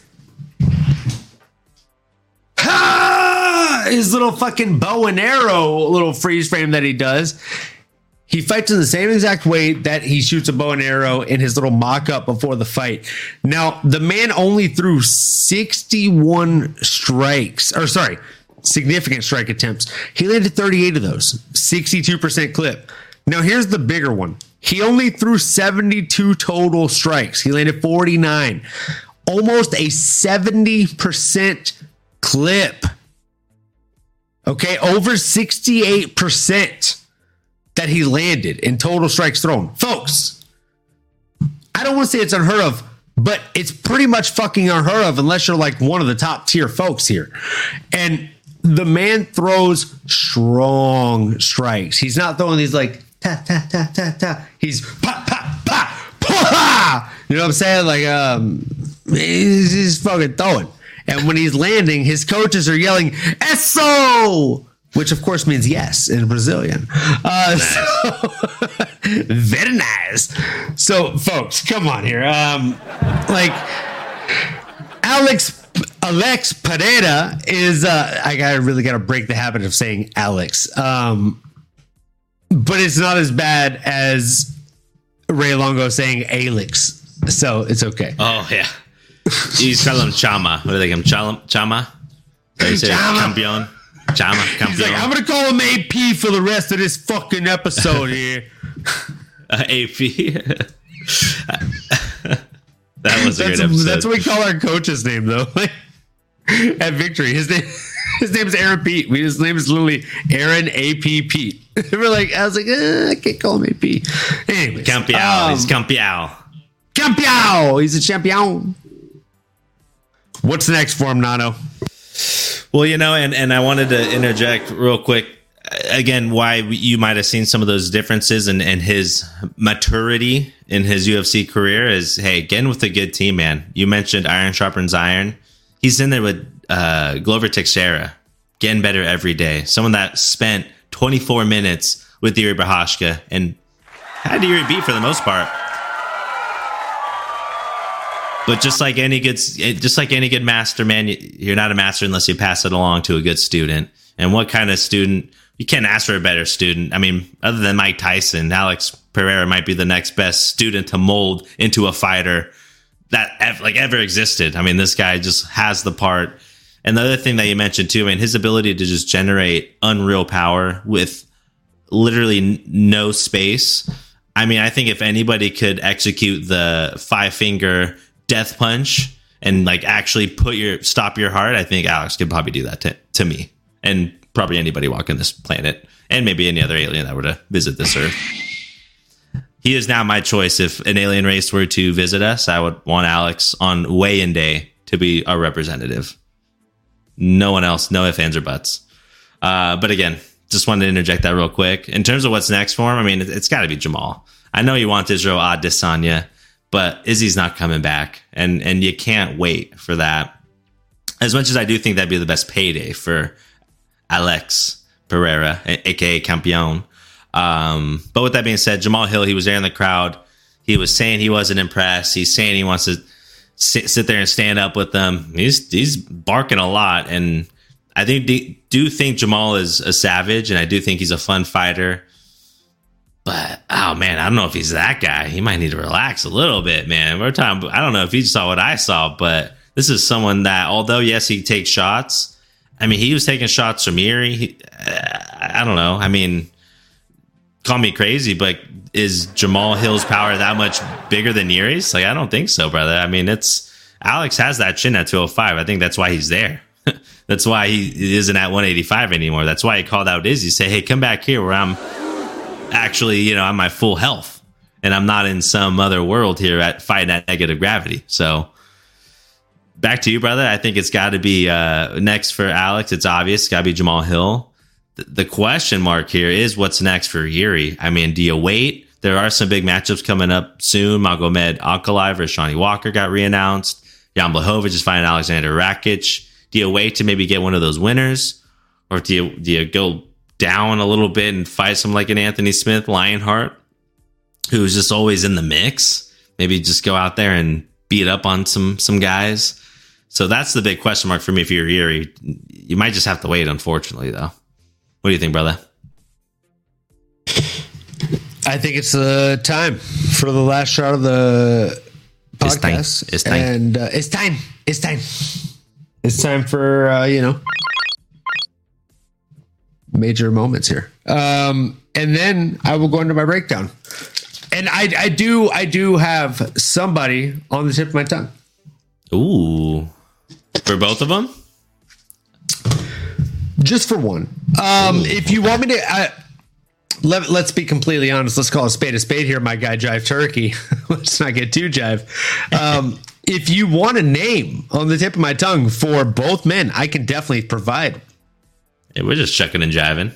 I mean, why not please the people? Give them what they want. Oh boy, oh boy. I don't think you're going to like my names, but I got them. Well, good thing I have this shot poured up so I can stomach this thing. we still got a whole fight card to go through. Look at me, there's no shots from that one yet. Cheese. Cheese. Two the No Filter Podcast.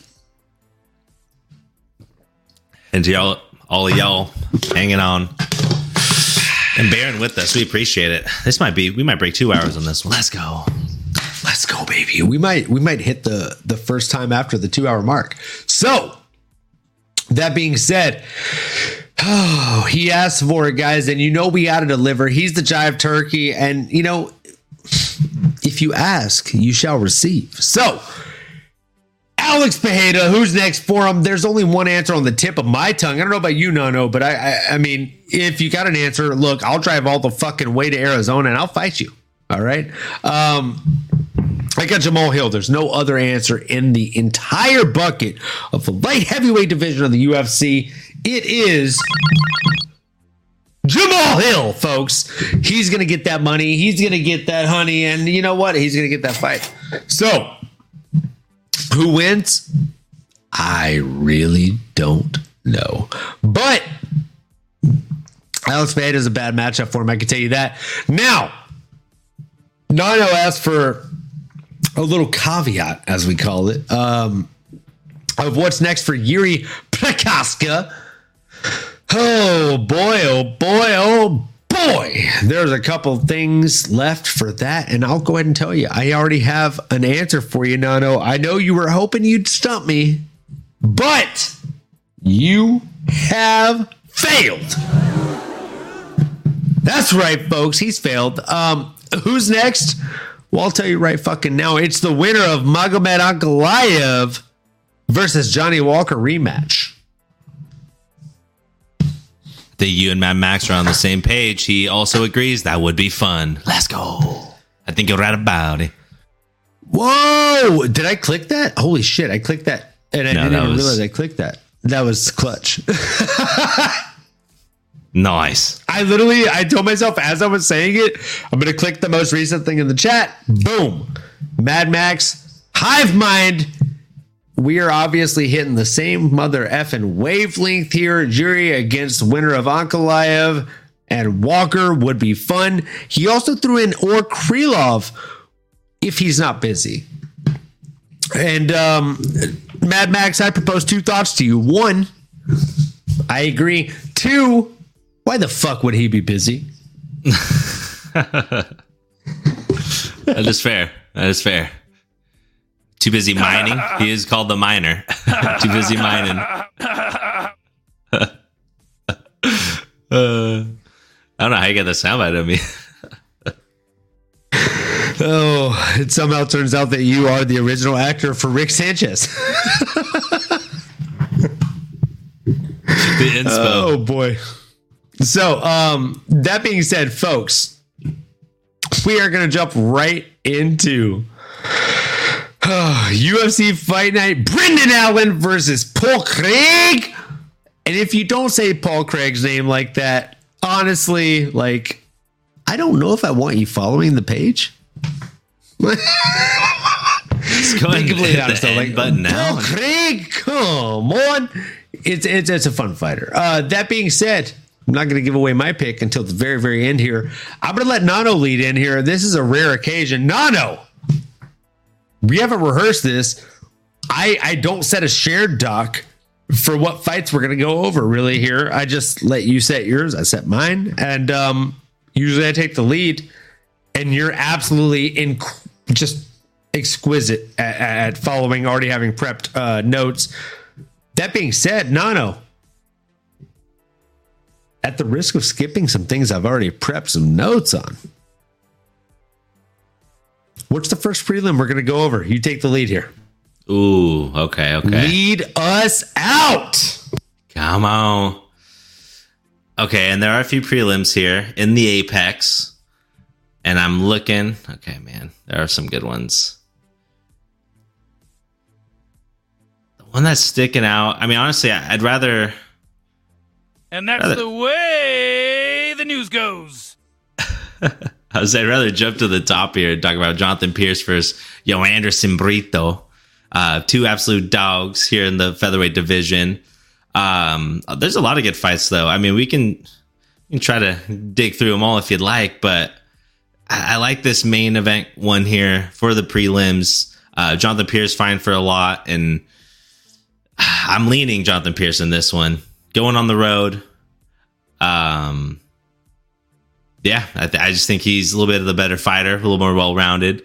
Uh, pretty much my breakdown. I was looking forward to the main card here, but curious to hear your thoughts on that one, or if there's any other prelims you want to try to dive into. And this is why you don't uh, surprise your co-host. You win some, you lose some. dude, Nano, Nano, I fucking love you, dude. Seriously, like, I fucking love you. Um, that being said, I did my best. I will my admit, you know, best. we're coming This off a, like a a dang- strong. Yeah, well, it, we're coming off a strong 295 card. You know, it's not going to be a completely stacked card with a lot of household this names. feels like so. a Dane Cook joke. Like, I did my fucking best. I did my fucking best, Dad. Chime in. Sit down enough time. Again, if you haven't seen the "I did my fucking best" joke by Dan Cook, look it up. It's a great joke. Um, that being said, Nano.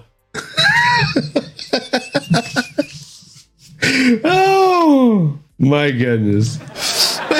I know we said we did our last shot, but I'm going to pour my shot for uh, the absolute bomb.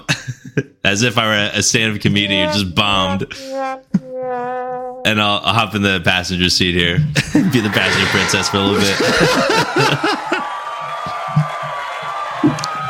bro.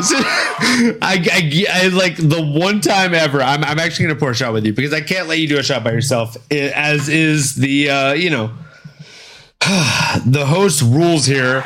to not let someone do one by themselves. We out here. Uh, so I give Nano the reins. I, I let him. I let him literally take the lead here, and he starts at the very top of the preliminary card. My guy's like, I have a fiance. I'm trying to get to bed here tonight. Honestly, because those are the two names, I was like, maybe I can try to make something up here as I go. But no, that that was uh, not real to happen.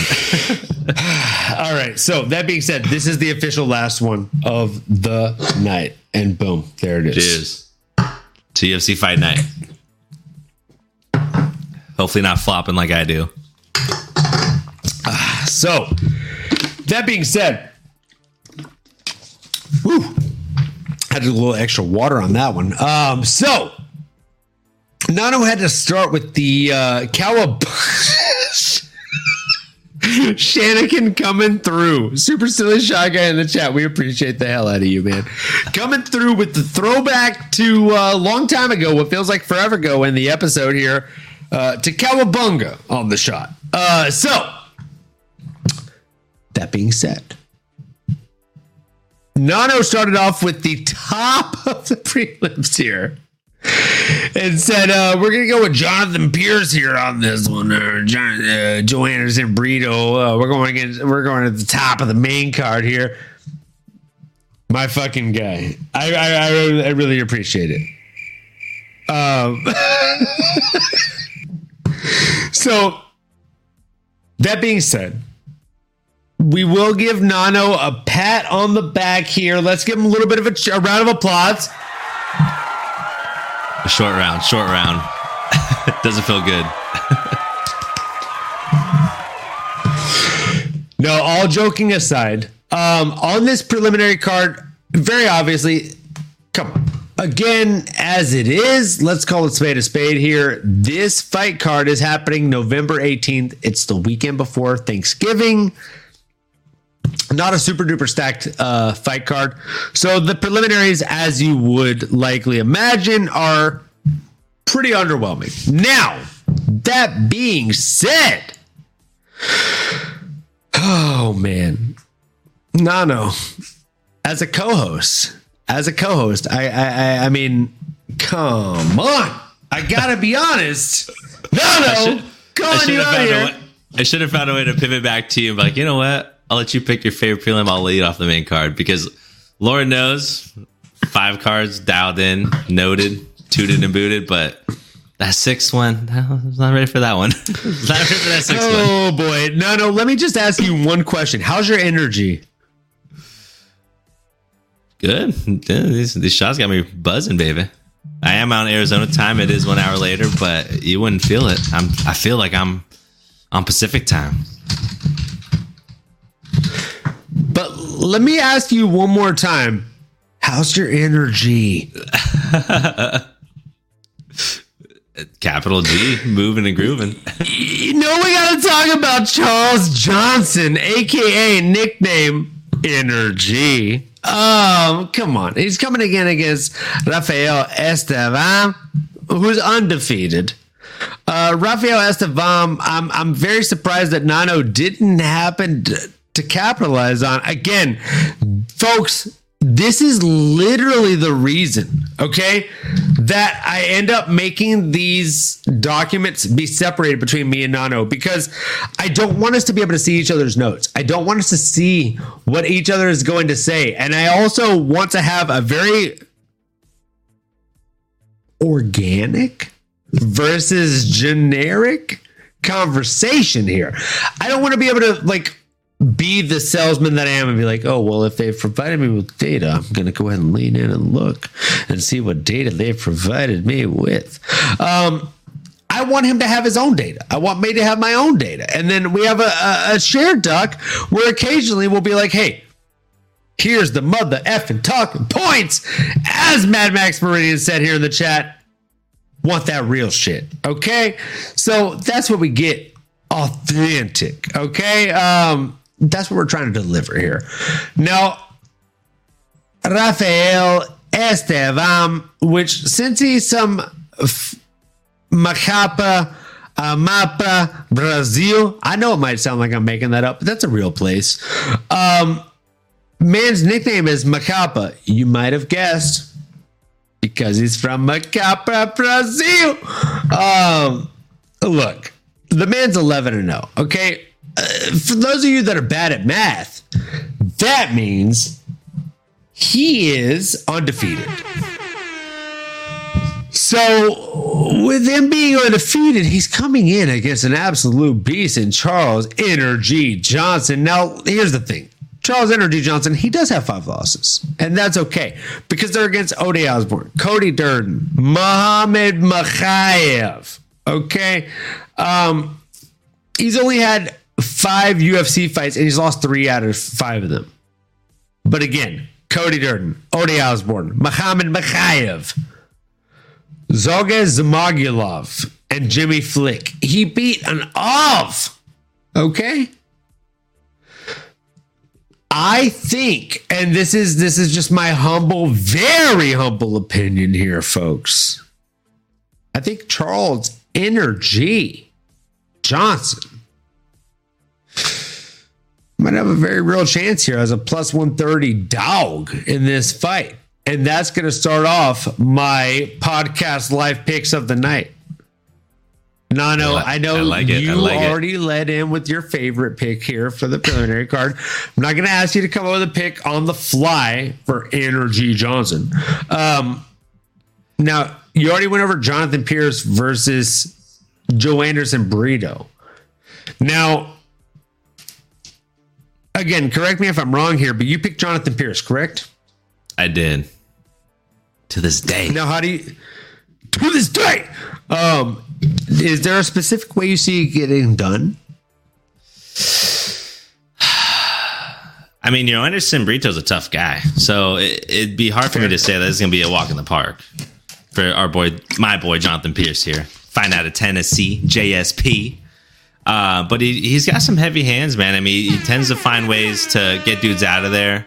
But I don't think that would be the case. I think this would be a fun 15 minute fight. I think he'll edge out a victory. The odds certainly suggested he is a mi- uh, minus 130 favorite. So basically a pick him. You're getting plus 110 odds there. It's pretty close.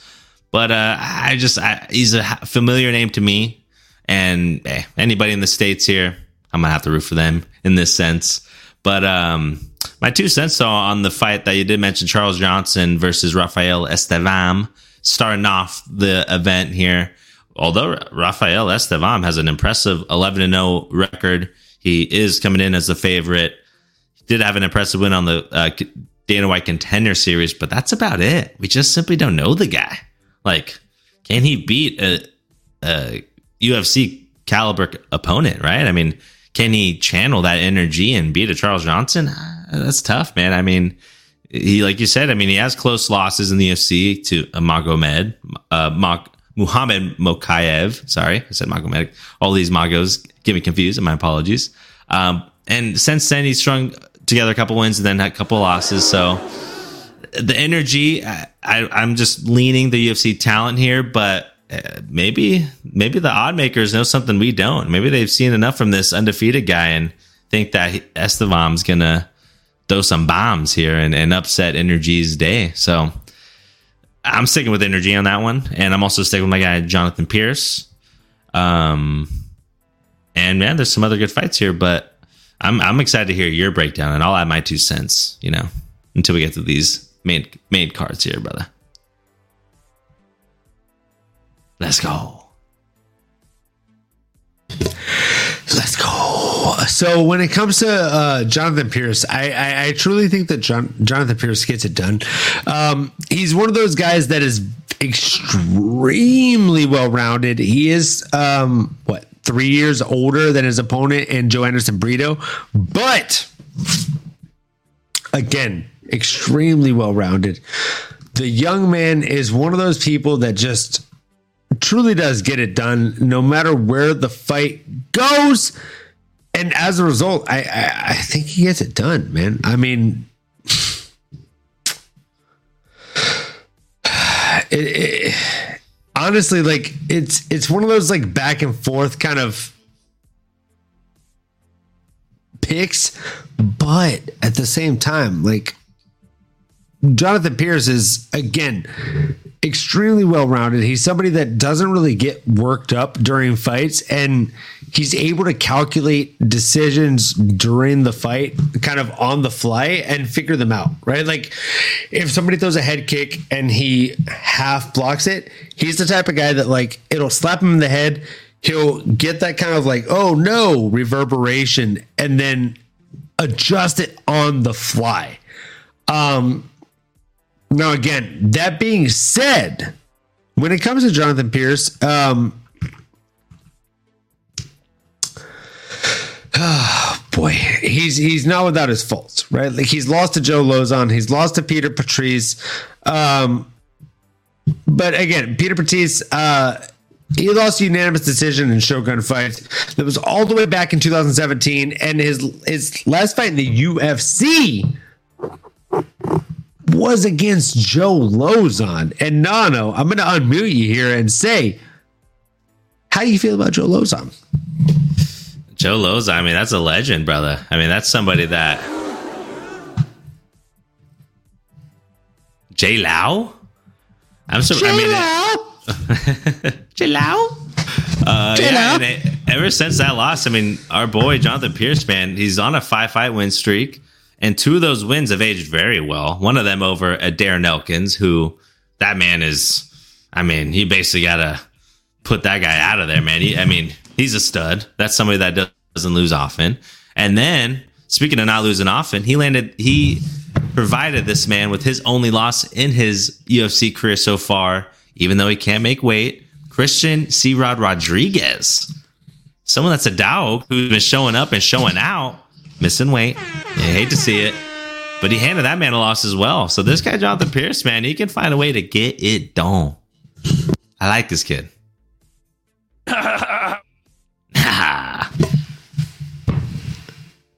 I can't force it. When it's natural, I think it's pretty dead on.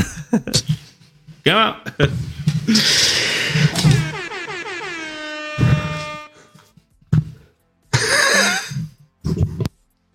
Stacked stacked. I'm excited. That'll be a fun fight, though. I, like like we were talking about. I mean, some big wins, five fight win streak. Even though this guy again, Joanderson, I mean, at 28 years old, he's coming off a few wins, three to be exact, and one of them is one over our boy Andre Touchy Feely. I don't love that. Don't love that. Uh, Touchy Feely's a guy. So they've both beat some guys. That's probably why it's a pick 'em. But I'm picking my boy JSP. He's for me. Oh boy, you're picking Jonathan Mother Effin Pearce. Um, you know what?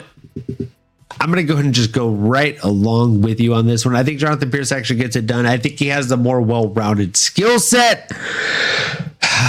Man, yeah, there's not much more to it than that. I, I, I, truly think he has the the better skill set in the overall factor of the game. Um, I actually think he gets it done via finish. Round two. Book it. And That's moving into moving into the main card, I say we skip Uros, the Doctor Medic, and we move into man Amanda Ribas versus Luana Pinheiro. My effing guy. I, am very, very curious to see how are you feeling about that one. This is a fun one, man. This was a fun one to look a little bit on in terms of the game tape and and reflect on these two women who, again, are absolutely badass. We got Luana uh, Pinheiro, ranked ninth at 11 1, Someone who came in with a lot of hype in the UFC.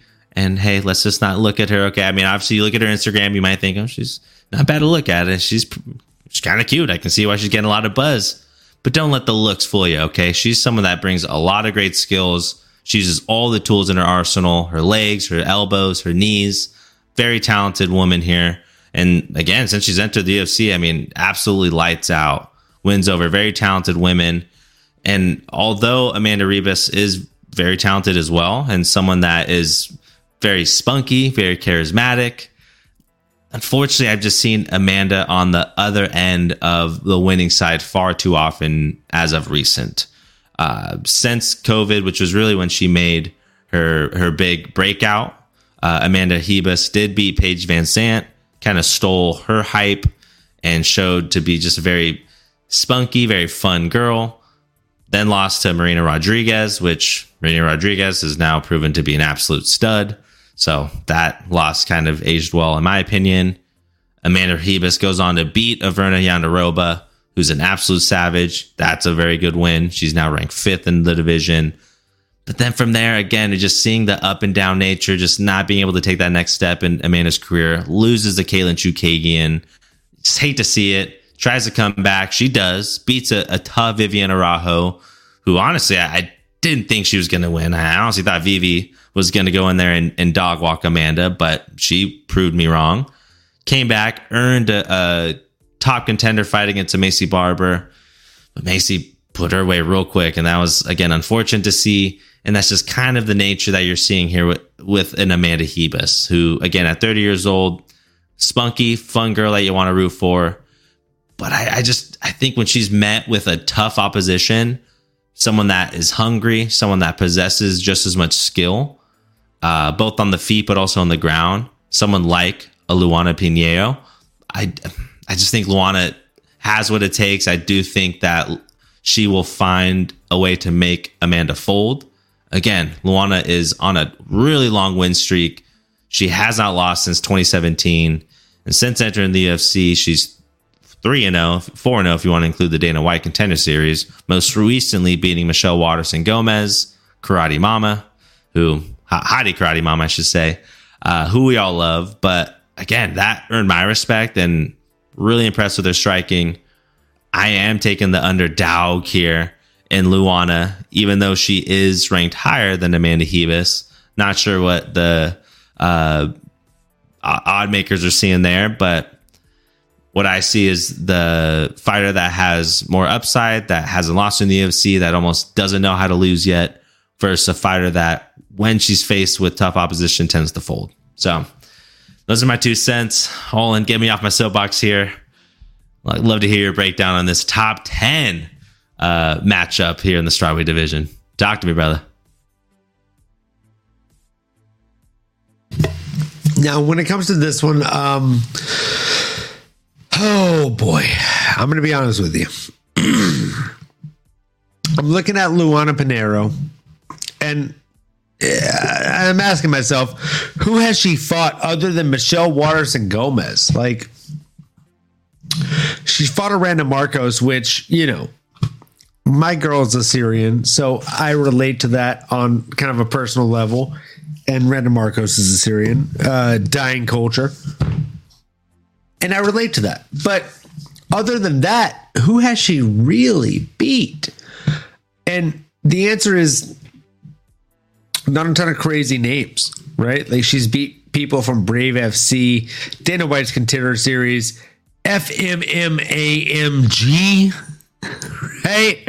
Um, if it's that hard to say the name of the promotion, it doesn't matter. It's that many Michelle syllables. Waterson- too many. Exactly. Michelle Waterson Gomez is the most notable win she has, and she has it over her in her downfall. Now, looking at her opponent, she's fought.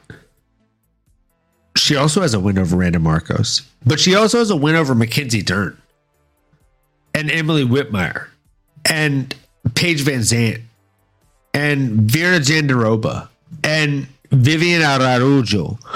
So she has wins over way more notable names. And with that being said, I, I, I don't really think I have to give much more of a breakdown on this other than Amanda Ribas comes out here, she dominates, imposes her will, and gets it done within two rounds. Um, I think that's the smart bet on this one. That's the bet that I have. I'm I'm gung ho, ready to go on Amanda Ribas on this one. It's like one of us will Opposing be doing a shot. Yes, sir. You just got me. One of us will be doing a shot uh, as we reflect next week, brother. Let's go. Let's go. Uh, moving into the next one. Uh, we'll skip Nick Aguirre, even though he shares literally the same last name as you. Why want to skip my cousin, dude? What the heck, man? All right, you know what? Let's hear a breakdown on it. Honestly, I was well. I was going to lead with that. That was going to be my big joke. Was that it's my cousin, so he's slick and he's got some great skills. But man, he is a huge underdog. And as much as I want to sit here and try to talk it into rooting for my cousin and that something about the Gary name is just going to shoot him to victory, truth is probably not. I, I really wanted to take the chance to talk about this guy, Payton Talbott. Pal, blah, blah, blah, Payton Talbott. Here I go. First time we're hearing about him already butchering his name. I know, I'm that guy. But we will be hearing about him much more often. The kid's only 25 years old, 6 and 0, and it doesn't take much to just turn on the tape. It's like I don't know, you can watch backyard football, you can watch pickup game basketball, you can watch backyard fighting, and, and sometimes you just see when a kid has it. And, and I don't know how else to explain it other than that. And just watching enough UFC, when someone has really good head movement, when someone has really slick boxing, and when someone's just putting people out, again, I know he only has six fights, but everything that you see online, you just, it's hard not to like. And so he did have a really good unanimous decision in the Dana White Contender Series. And the only thing that stood out to me, and we just were talking about FMANGG and people come out of LFAR and FMBC and WFTRX. People come out of these crazy camps and, and fighting organizations, but Payne Talbott was most recently fighting with Uriah Faber's combat uh, fight organization. So anything with Uriah Faber's name on it gives me a little bit more credibility. And again, looking at the odds and just kind of getting a feeling of this card and who this kid Payton is, it's giving me some sort of Peyton or Paddy Pimblett vibes. It's giving me you know early Sugar Sean O'Malley days. This guy might be a name we'll be talking about uh, far more often in the future. But again, just very explosive, very skilled young guy, and I think he might beat up my slick cousin Nick Gary here. So I don't know if you have anything other than that, or we can keep it moving. But this guy Payton, man, he seems to be no joke.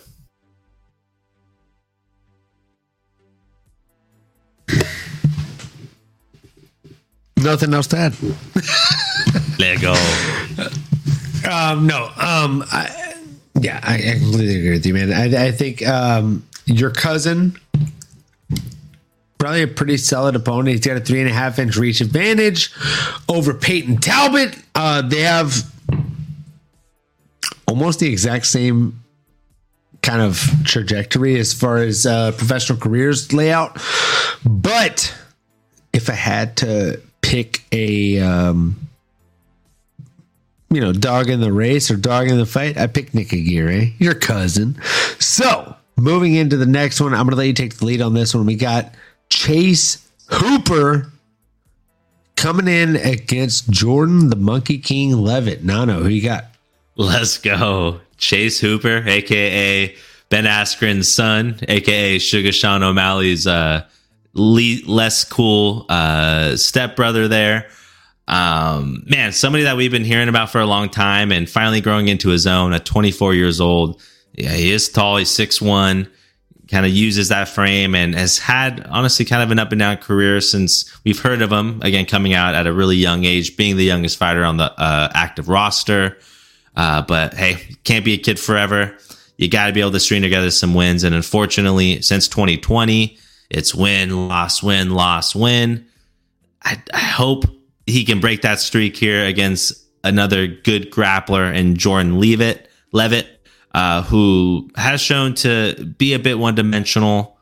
If I'm being honest, both these guys have been proven to be a bit one dimensional. May not see a lot of strike in here. I, I, the reality is, both these guys are really strong uh, grapplers. And I think we might see a little one FC uh, just grappling match for 15 minutes here. I, anything on the feet will just be smoke and mirrors to get them to the ground. I'd be surprised if we see anything of substance. Again, I mean, just try on the tape with some of these guys' fights. They're not up there to really throw.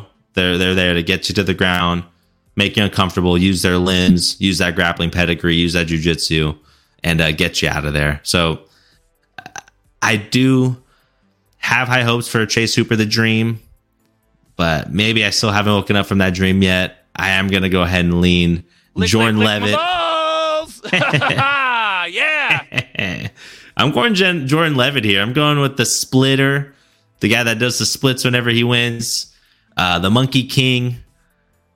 I, I think he, I don't. Is, is he gay too? I don't know. I, I don't want to throw that in there. I was hesitant, but if he is, then even more, even more com- support for the community, man. I'm, I'm all in on this guy. It's late, brother. It's, it's it's hour two now. We're getting a little, we're getting a little out there. can't, I can't even unmute without laughing, dude. oh my god. um, I think I'm right about it. I got no further breakdown. I, I, am I'm on Jordan Leavitt here. Um, I think Jordan Leavitt gets it done via submission. I don't think he's gay. He has a wife and a kid. Um,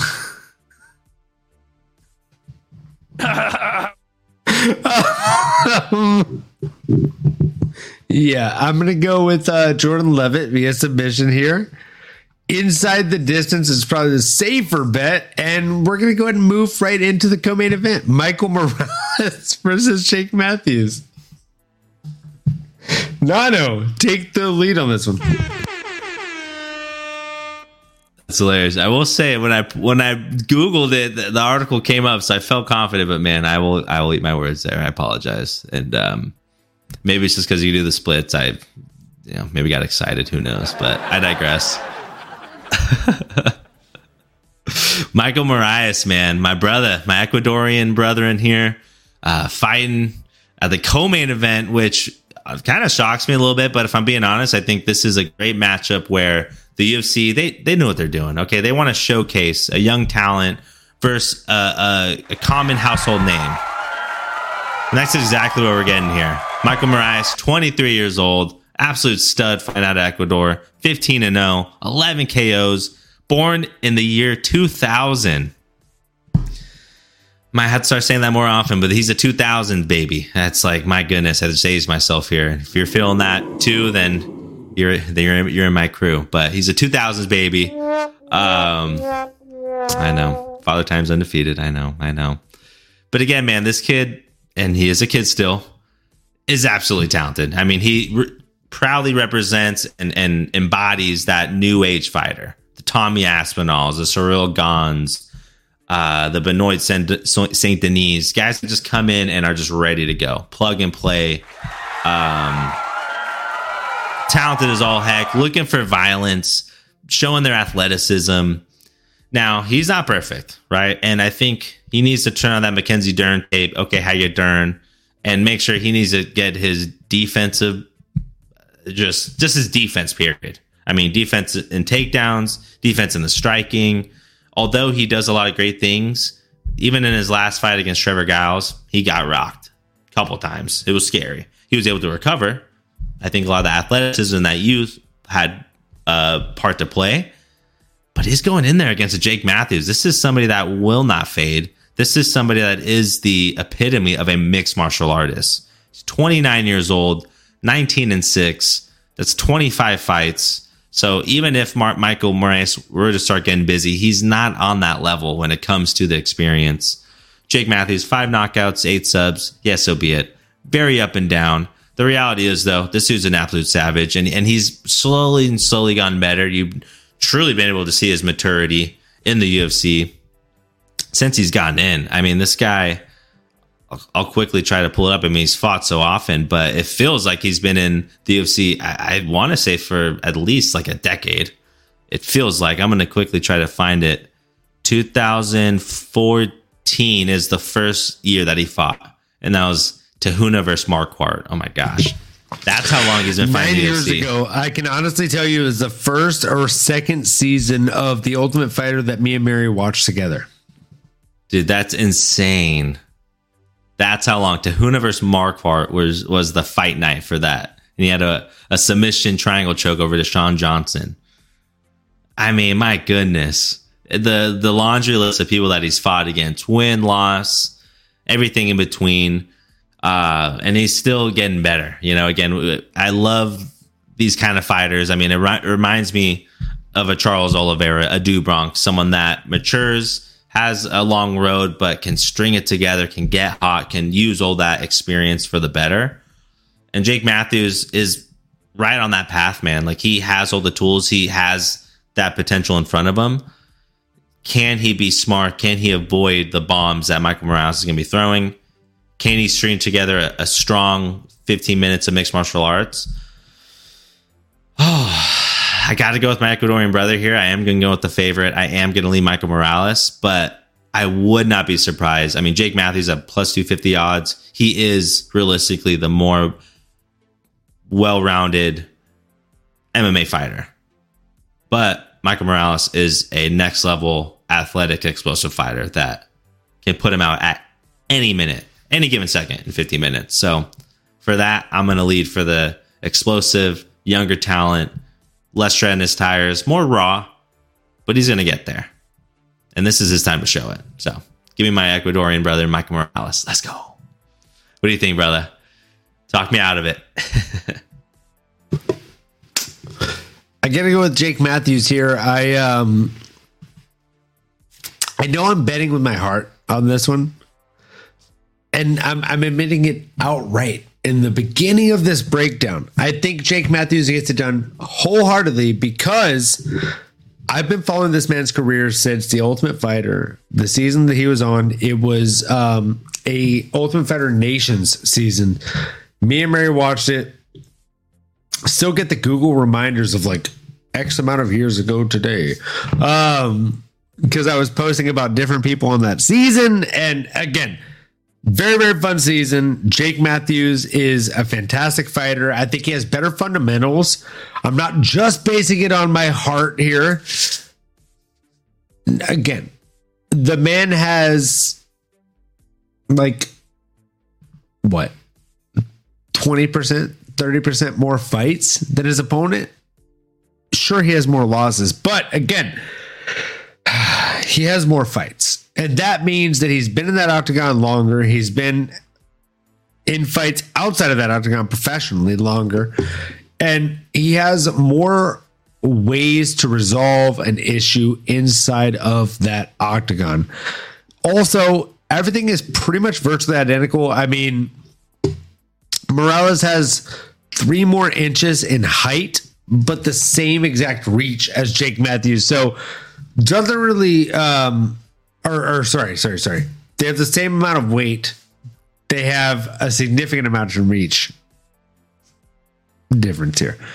Um, there is a six inch difference in reach from Jake Matthews. However, again, watching tape, Jake Matthews is typically able to break down and get inside of his opponent's guard, even when they have a longer reach than him.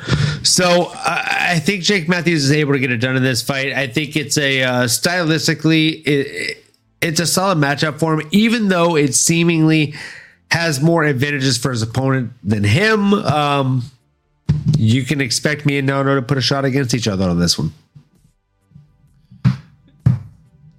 Who's your pick? I got Jake Matthews. That's right. Yep. Then we definitely are. then uh, you're right about it. Oh, Fun fact: that- Jake Matthews sent me his address so I can send him my uh, UFC Panini card to get it signed What? Dude, that's freaking sweet. Yeah. on Instagram. Yeah, Oh, dude. We'll send him some merch while you're at it. Let's go. you know what I'm saying. Um, so that being said, guys, we only have one fight left to go over, and it is the main event of the evening. You know, we got Paul Craig. Paul Craig coming in against Brendan Allen. Nano take the lead. Brother, let's go. A fun one. Main event here. Coming off a, a banger of UFC 295. Uh, fight night here in Apex at the Apex Center. Brendan All in Allen. 27 years old, 22 and 5. Every year he's been on this earth, he has a fight. 13 subs, 5 KOs. And man, I mean, this is something that, well, and before I dive into Brendan here and both the fighters, this is a clash of two top 15 middleweights here. In this middleweight division, a lot of buzz as of recent. and it feels like the door is wide open, right? We got Izzy Adesanya, Adesanya out of the picture for who knows how long. Who knows if he's even going to come back. Sean Strickland, he's going to be fighting for the championship again soon, uh, which is super exciting to see. Can't wait to break that down with you. Um, but again, I mean, oh, against Dricus Du Plessis, that is. So again, all things considered in this middleweight division, couldn't be better timing for two absolute dogs to square off here and prove who's the better guy. Now, Brendan Allen, I mean, this guy is someone that is a great, uh, great fighter, and ultimately, I think he's very patient. Feels like he's someone that fights with a really high IQ.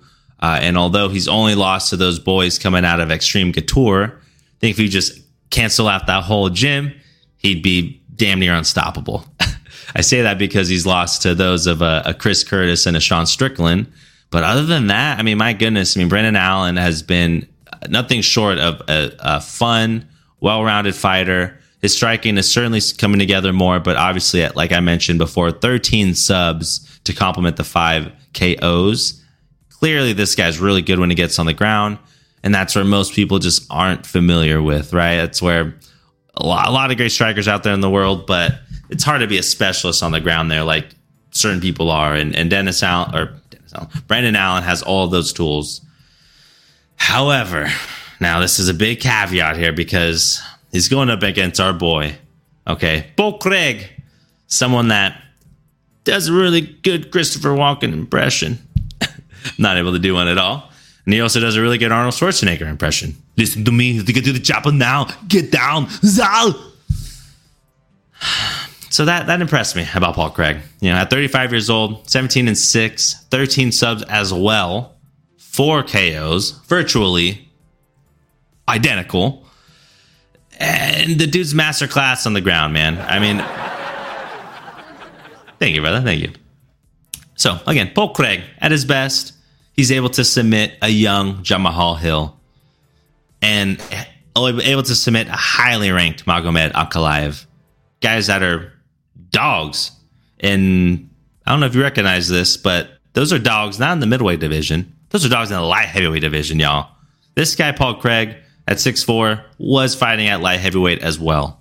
So now that he's worked his way down, which makes sense as you get a little bit older, again, he's 35, he's looked absolutely bonkers. Now, using a little bit of MMA math here, he does have a fight against and a win over Andre Muniz, who also fought and beat, or well, lost to Brandon Allen. I think I said that a little funny. Let me rephrase. Andre Muniz has fought both of these guys, Brandon Allen and Paul Craig. I'm going to use a little MMA math here and let you know that Paul Craig looked way better. I mean, Paul Craig made Andrew Muniz look like mincemeat. And the reality is, like, as much as Brendan Allen's going to want to get Paul Craig to the ground, Paul Craig, man, I mean, that dude's like a Phoenix fly trap. He wants you to get there. He wants you to lull him right into that sweet spot. Go ahead and take me down real hard. Go ahead, do it. I dare you. Next thing you know, he's ripping your arm off your freaking limb. So, all things considered, this is going to be the biggest challenge for Brendan Allen in his career. This is really important for Paul Craig at this stage in his career.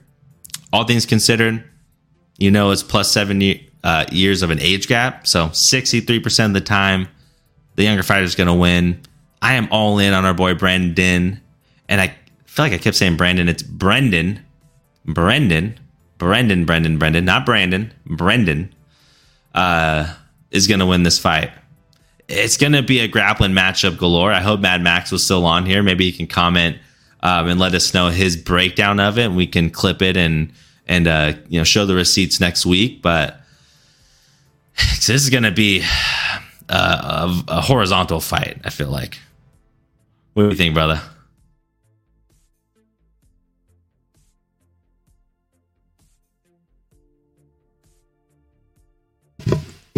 Well, I can tell you it's about a seven or eight year age deficit here for um, Paul Craig coming in against Brendan Allen. I think Brendan Allen has the um, better striking acumen here. And if I'm being completely honest, I think these two have a pretty similar kind of extremely similar. grappling. Yeah, It's like I mean, uh, they're- it's like they're- spider. It's like the Spider-Man meme. Looking at the Spider-Man meme, one hundred percent. You have thirteen subs. you, You have thirteen subs. you, you, you. Normally podcast, no filter. Right, you. All right, cool. Um, so I, I feel like it's literally that matchup, but the difference is um, Brennan Allen is slightly better in the grappling. Or sorry, sorry. Brendan Allen is slightly better in the striking exchange and exactly matched up in the grappling. As a result, I'm just going to completely agree with pretty much everything you said in your breakdown, Nano, and say think it ends up going to uh, Brendan Allen. I'm all in on Allen, guys. Uh, if I had to really place a bet versus bet this week, it would pretty much be all in on Brendan Allen. And as a result, um, that's my pick. I think we're we're dead set on that one, both here. Um, I think he's just better for the weight class. He's less knockoutable as Paul Craig. Paul Craig's cutting more weight, which gives him more way to be knocked out at this weight class, and he's coming against a formidable opponent as far as the grappling exchange. So, oh man, I'm leaning against Paul Craig on this one. I'm going Brennan all in. Allen, I I mean, he's he's a Florida Louisiana fighter. I was born in Florida. I was mostly raised in Louisiana. Come on, folks. You already know who I'm going against in this one. You know the It's vibes. Brendan Allen. Uh, so me and Nano, rare occasion, we're on the same boat here. Um, Nano, anything else you want to add to the the kind of color commentator to this comment uh, card here, or or any bets or anything that you've got going here? I didn't lock any bets in yet. I, I would like to maybe throw one in. I will admit I'm still licking my wounds from UFC 295. You know, it was a it was a big one. We both put a couple in there, and um, well, you know, we're not walking away uh, too heavy handed here. Our pockets are a little dry, so uh, I might might sit this one out. You know, I am excited to watch it though, but appreciate the time. Appreciate y'all sticking in, man. Again, fight night at the Apex gonna be a little different. Might be less of a crowd environment, so it's gonna be more on these fighters, man, to just keep the energy going on their own. And uh, although, yeah, not a lot of common names, and although I botched it early on, don't sleep on this, ladies and gentlemen. Have it on the background, and if you see that, you know, exciting knockout, go ahead and rewind it a little bit, run it back, and and you'll thank yourself later. And there are some names on here that will we will be hearing about far more often down the road. They're just not household names just yet. So that's my last two cents. And um, yeah, brother, excited to see who's doing more shots uh, next week. Let's go. Let's go, baby. And with that being said, um, as always, we really, really appreciate you guys all tuning in for the live stream. Uh, whether you tune in for the live stream or you tune in for the post show, either way, we appreciate you. Um, again, we do have a, uh, a contest going on until the end of December. To enter that contest, you like, comment, subscribe to the channel. Obviously, you comment on the video, like the video. The more likes to the video, the more comments to the videos that you have, the more times you are entered into the giveaway. And the winner gets a meat and potato style Strawn Strickland fighter, aka an MMA anomaly shirt, uh, sent to them. So yeah, they'll be chosen at random. They'll be chosen at the end of December. And as always, we appreciate you all joining the live stream. And as always, make sure you like, comment, subscribe, smash that bell for notifications. And again, whether you're new here, old here, as long as you're a fan of MMA, as long as you're a fan of martial arts, we appreciate you. And we ask that you keep on going and keep on growing. And uh, until the next episode, which will be next week, obviously, we'll see you then. You've been listening to the MMA Anomaly Show. No filter. As you may have been able to tell, we dig the MMA, and our passion is to dive deep into the upcoming fights, give you our expert breakdowns, and help you make sense of all the chaos that is the fight game. We hope you've enjoyed the show. If you did, make sure to like, rate, and review. We'll be back soon, but in the meantime, make sure to find us on YouTube, Twitter, Instagram, and Twitch at MMA Anomaly. Be cool, and we'll see you next time.